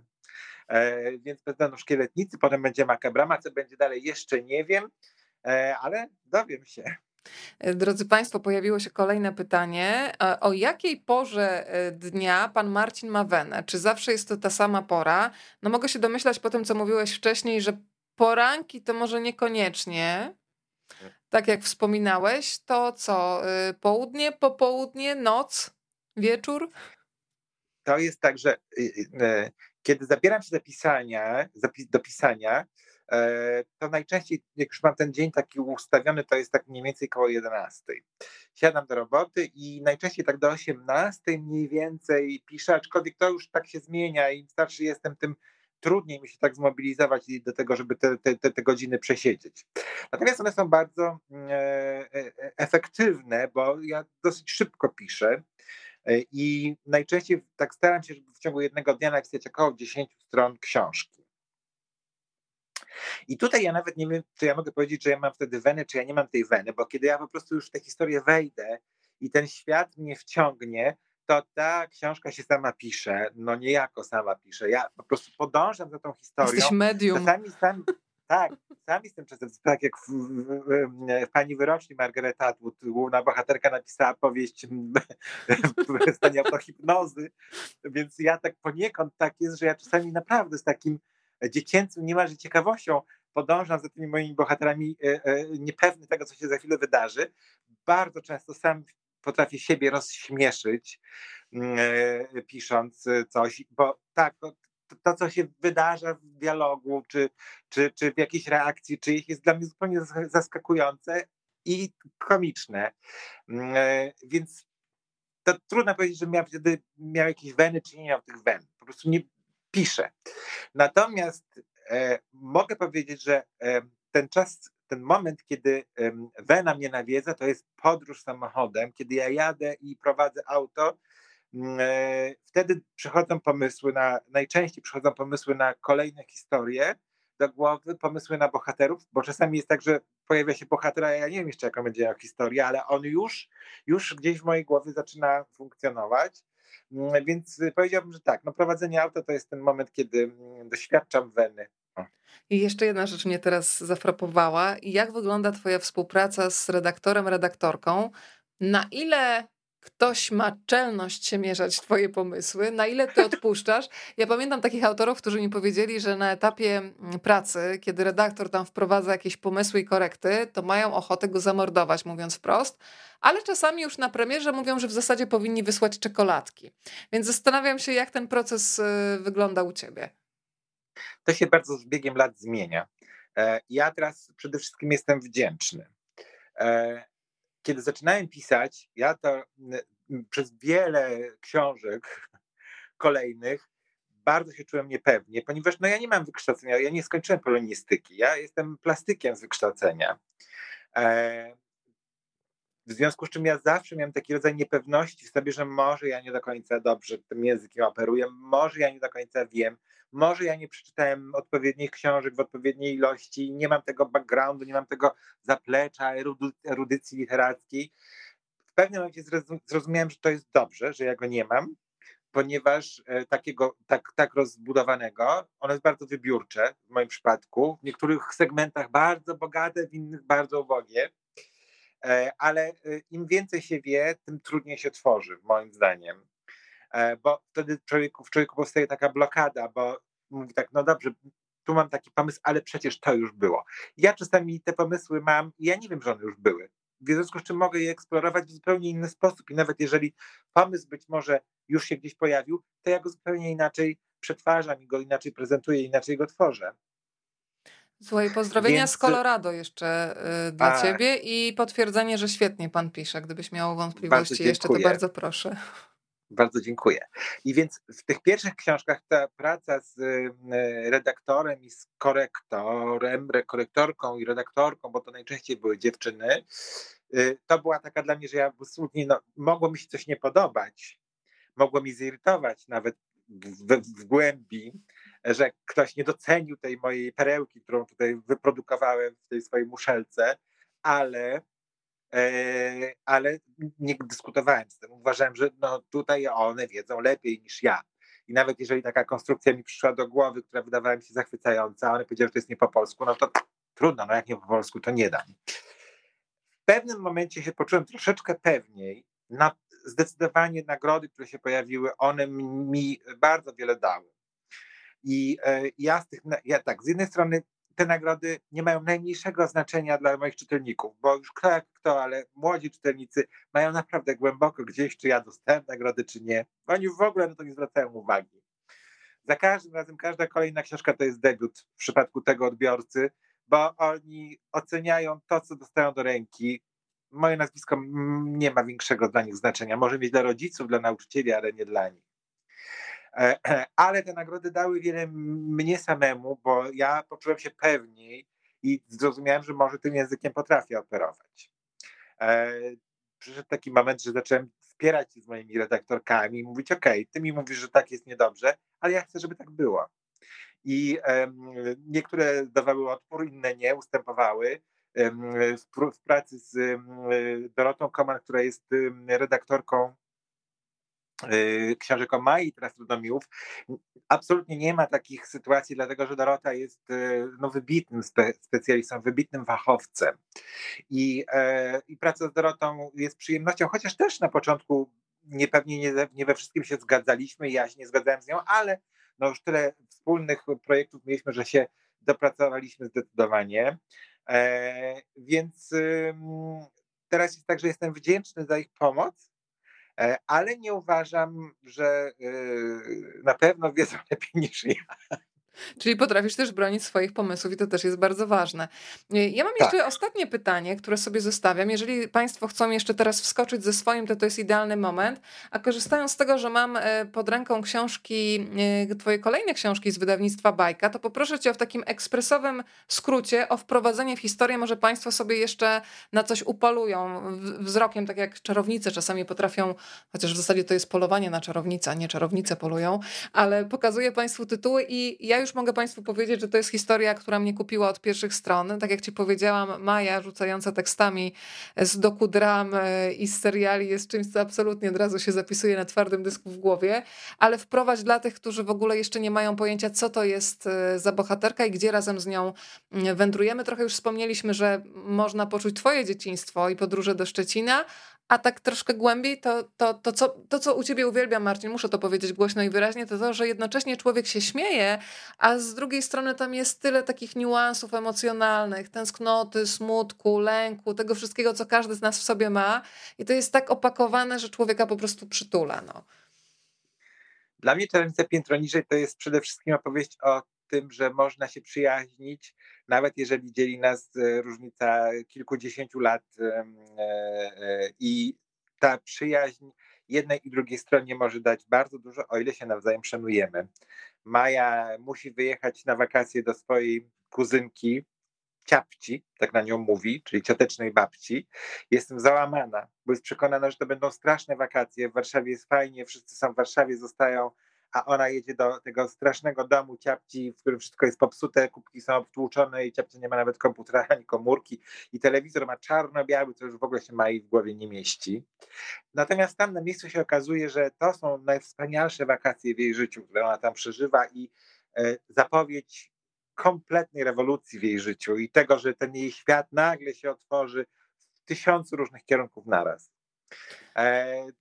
E, to jest, y, myślę, opowieść o przyjaźni. E, tu Czarnia Motyli to jest zdecydowanie opowieść o demokracji i o tym, e, jak demokracja jest ważna.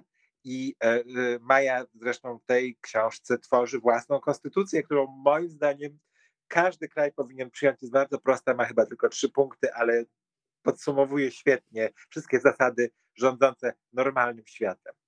E, pani Magda pisze, że czarownicę piętro niżej uwielbiam. E, ja i moje dzieciaki były smutne, że seria się już e, skończyła. To ja jeszcze mam pod ręką pomylonego narzeczonego. To jeszcze tutaj wprowadźmy. Pomylony narzeczony to jest pomylony dlatego, że został wzięty za kogoś innego, ale też i dlatego, że ma nie po kolei w głowie. Dębomił, Hemadriat bodajże, e, chociaż nie dam głowy, czy ja teraz dobrze tę nazwę pamiętam, bo to już było dosyć dawno, czyli taki nimf leśny, o, e, duch drzewa dębu. I, no i Maja musi mu pomóc, dlatego że, że Dębomił niestety zaginął, zabłądził w rzece czasu i jego zniknięcie spowodowało wiele bardzo nieprzyjemnych wydarzeń między innymi efekt cieplarniany na skalę do tej pory niespotykaną. Czyli tutaj naprawdę są, słuchaj, bardzo poważne konsekwencje z tego, Oczywiście. E, co słyszę. To jeszcze klątwa dziewiątych urodzin, jedna z twoich nagrodzonych książek, o której e, wspominałam. Klątwa dziewiątych urodzin, czyli trzeci tom opowieści o Majce, to jest poszukiwanie odpowiedzi e, na rodzinną tajemnicę, od rozwiązania której zależy przyszłość Majki jako czarownicy. Jeżeli tej mm, e, klątwy nie złamie i nie odnajdzie odpowiedzi na e, rodzinną zagadkę przed ukończeniem dziewiątego roku życia, przed tym dniem dziewiątych urodzin, e, no niestety straci szansę na to, żeby być czarownicą, także tutaj gra toczy się o bardzo wysoką stawkę i to jest chyba jedyny tom hmm, historii o Majce, który się rozgrywa w Warszawie. Poznajemy tu między innymi Warsa i Sawę, poznajemy warszawską Syrenkę, poznajemy biedę nadwiślańską piszczącą w gnacie i oczywiście Złotego Kaczora. E, za tę książkę otrzymałeś e, Nagrodę Literacką Miasta Stołecznego Warszawy, a za książkę, którą mam też przed sobą, czyli Bez e, Piątej Klepki, zwyciężyłeś w konkursie na najlepszą książkę w konkursie Empiku Przecinek i Kropka. To jeszcze tutaj zanęć nas do lektury. To jest zdecydowanie najbardziej polityczna z wszystkich części historii o Majce no, świat tonie we mgle, wszyscy są absolutnie ogłupiali, kręcą się w tej mgle w kółko, no i Maja musi jakoś ten świat przywrócić do normalności, a nie jest to łatwe, dlatego że okazuje się, że władzy w tym świecie przejął taki klan gnomów, który nazwał się Gips i ten gips kompletnie zagipsował cały, całą polską rzeczywistość.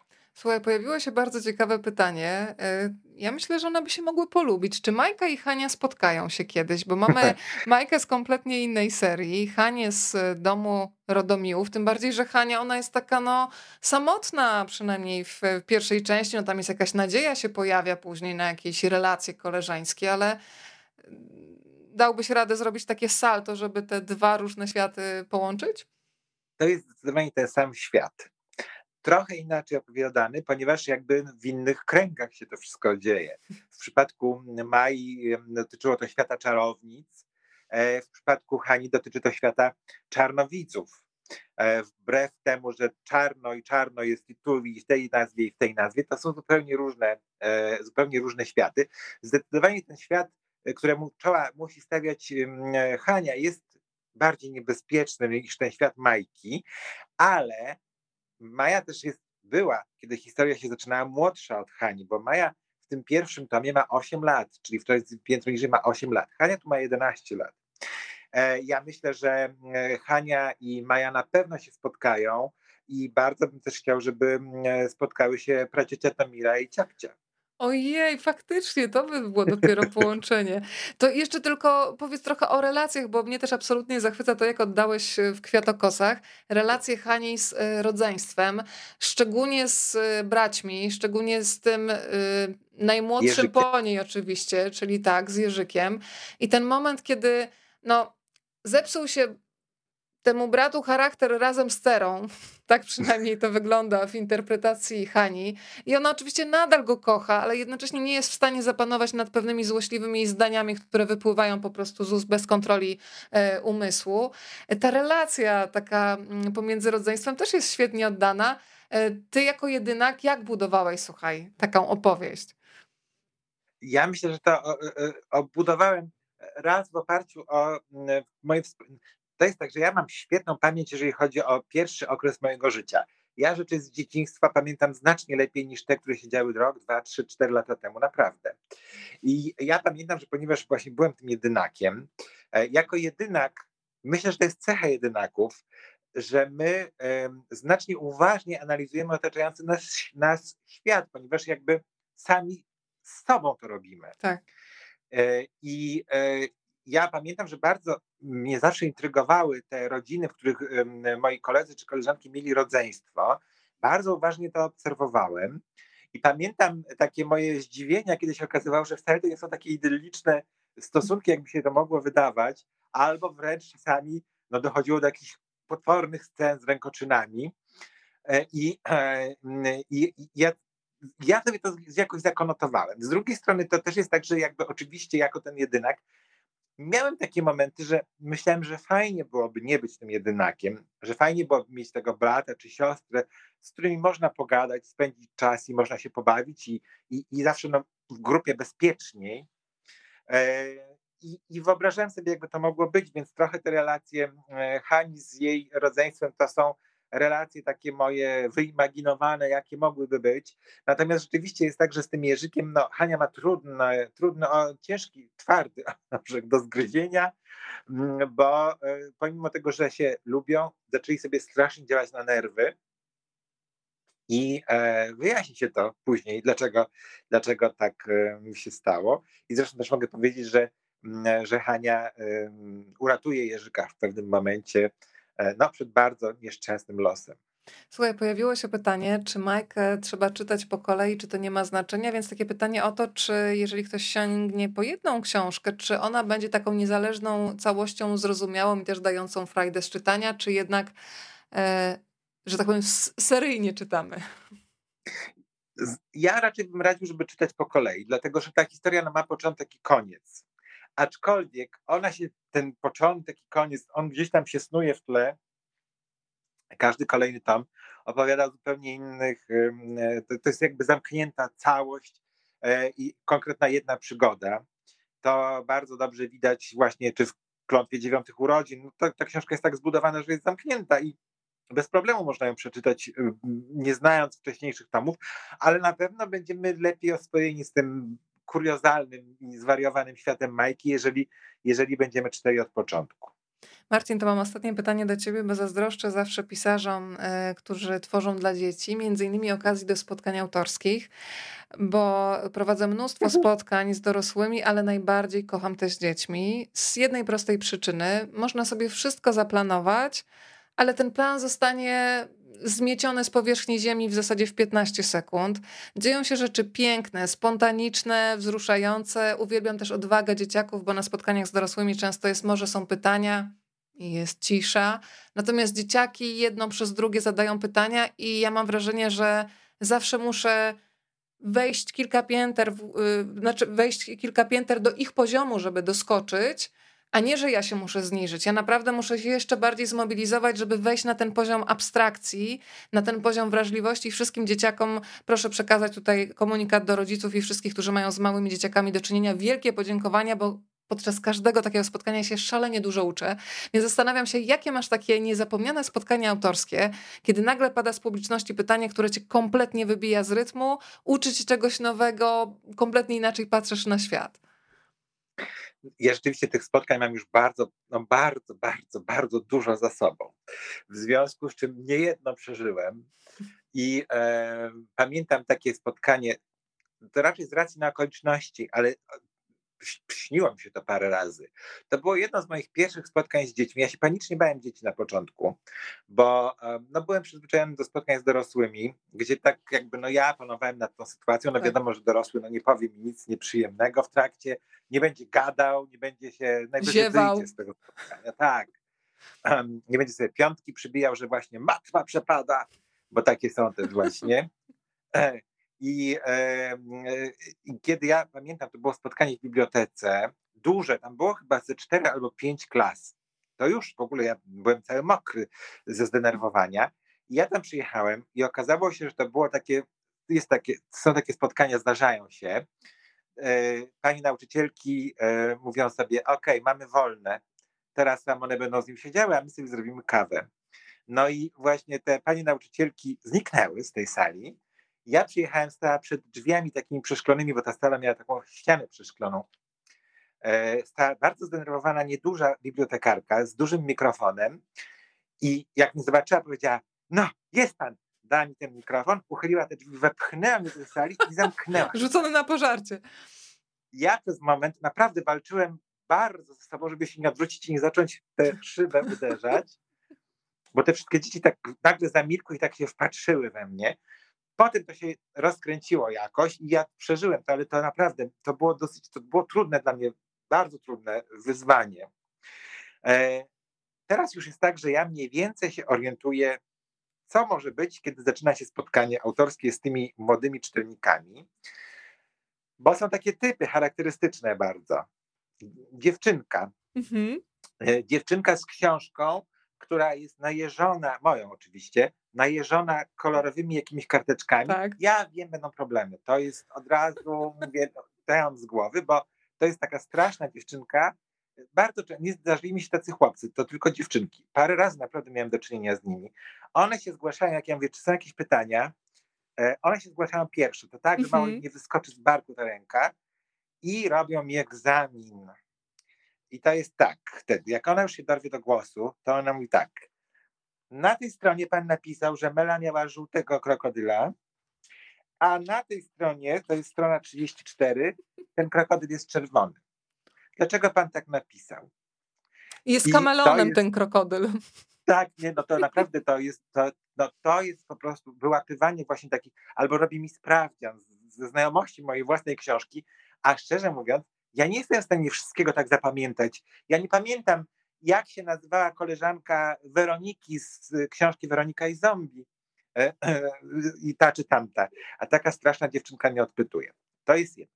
Drugie to są, to są takie samczyki alfa. To jest, to jest najgorsze, co może być.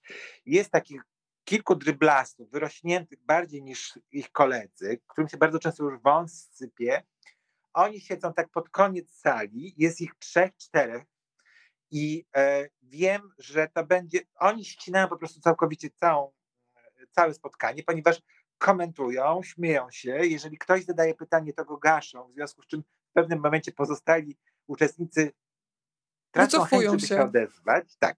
I kiedy e, e, ja mówię, czy są jakieś pytania, oni się zgłaszają. I o co oni mnie pytają? O piłkę nożną. To jest temat, to jest kompletnie ziemia dla mnie nieznana. Nie lubię piłki nożnej, nie znam piłki nożnej. Uważam, że jest to absurdalne w ogóle e, przedsięwzięcie piłka nożna. Natomiast no, w rozmowie z nimi to nie jest tak, że ja im powiem, że ja tego nie lubię. Nie, oni będą mnie pytali, będą mi nazwiska wymieniali, e, jakieś kluby sportowe będą mnie. I im, im bardziej widzą, że ja się na tym nie znam, tym bardziej w to brną. Także to są takie nieprzyjemne sytuacje. Ale czasami jest odwrotnie, bo czasami są dzieciaki, które po prostu, no jakby one czekają na tę rozmowę. E, niekoniecznie muszą być moimi fanami. Oni chcą porozmawiać o książkach, albo po prostu porozmawiać o świecie, o różnych zagadnieniach, o różnych sprawach, które ich interesują. I, i te spotkania e, są naprawdę fajne, one bardzo dużo mi dają. Bardzo często też podczas takich spotkań pojawiają się nowe pomysły do książek, bo ci moi młodzi czytelnicy, bądź niedoszli czytelnicy, ale oni się bardzo często ze mną dzielą swoimi E, pomysłami. Oczywiście e, na co drugim spotkaniu ja mówię, czy jest jakaś książka, którą byście chcieli przeczytać na przykład. Co by tam w tej książce miało być? Zgłasza się jeden, drugi chłopiec, po którym od razu widzę, że za bardzo nie czyta książek i on mówi, że on by chciał mieć taką książkę, żeby bohater był takim chłopakiem, którego nikt nie lubi, ale on bardzo dużo ćwiczy, ćwiczy, ćwiczy, ćwiczy, ćwiczy piłkę nożną, kopie i zostaje wielkim piłkarzem i mógłby się nazywać Lewandowski. I e, to są takie pomysły, które się powtarzają i ja ich nie biorę pod uwagę, ale czasami są pomysły bardzo zaskakujące. Pamiętam kiedyś taki chłopiec na spotkaniu autorskim na Stadionie Narodowym, to było podczas targów. E, ja zapytałem, jaką książkę byście chcieli e, przeczytać.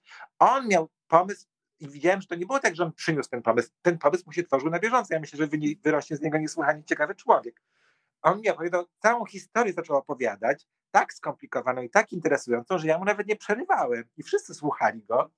I to była walka młodych bohaterów z mumią Putina. E, to był jego pomysł na, e, to był jego pomysł na tę mrożącą krew w żyłach historię, więc te spotkania zdecydowanie ja nie mogę powiedzieć, że miał uwielbia spotkania autorskie. E, one są dla mnie dosyć obciążające, ale rzadko żałuję, że, że się na nie zdecyduję. O, tak to ujmę. Bardzo ekscytujące e, wydarzenie. E, nie wiem, czy wiesz, Marcin, bo tutaj mówiłeś o niechęci do piłki nożnej, ale pewną aktywność taką sportową, no prawie sportową, czyli literacki maraton dzisiaj zaliczyliśmy, bo 6 minut pozostało do dwóch godzin naszego spotkania. Naprawdę, swoją drogą jestem pełna uznania. Masz jakiś fantastyczny telefon, że on z tą baterią swoją telefoniczną po prostu nam to umożliwił, to spotkanie. Więc, ja drodzy Państwo, jak zobacz, jak to wygląda. Nie nie, no wiesz nie, nie mogę tego Ale się udało teraz, no? i to jest najważniejsze. E, drodzy Państwo, ja obiecuję, że e, to, to było pierwsze, ale nie ostatnie spotkanie z e, Marcinem Szczygielskim. Ja się zanurzam w kolejne lektury, które Marcin stworzył, a teraz z całego serca Państwu polecam Kwiatokosy, książkę, która otwiera całą serię o rodzie Rodomiłów. Możecie sobie naparzyć mikstury, tam znajdziecie też przepisy na takie antymroczne wywary. I myślę, że podczas lektury też będziecie mieć sporo inspiracji do tego, żeby wasz ogród pięknie rozkwitał smagliczką nadmorską, żeby groszek pachnący się pojawił, habry, e, werbena, żeby pachniała gdzieś w okolicy. Polecam Państwu z całego serca, a przede wszystkim rozbrajanie różnych strachów i potworów e, poczuciem humoru, bo to jest naprawdę tajna broń, z której rodzina Rodomiłów bardzo często korzysta. Marcin, pięknie Ci dziękuję za książkę i wspaniały wieczór. E, to bardzo spokojnego dziękuję. snu, e, żadnych problemów już w ogrodzie i czekam na kolejne spotkanie. Umówimy się i jak już tylko ustalimy z Marcinem datę, to, datę, to oczywiście Państwu niezwłocznie te informacje przekażemy. Spokojnego wieczoru, bardzo Ci dziękuję. Ja bardzo dziękuję, bardzo Ci dziękuję Weroniko, dziękuję Wam, że wytrzymaliście tyle czasu. Nawet nie miałem pojęcia, że to były całe dwie godziny. E, serdecznie Was pozdrawiam, życzę Wam pięknej wiosny. E, może nareszcie się zacznie, ale na pewno będzie e, piękna już, jeżeli tylko sięgniecie po kwiatokosy.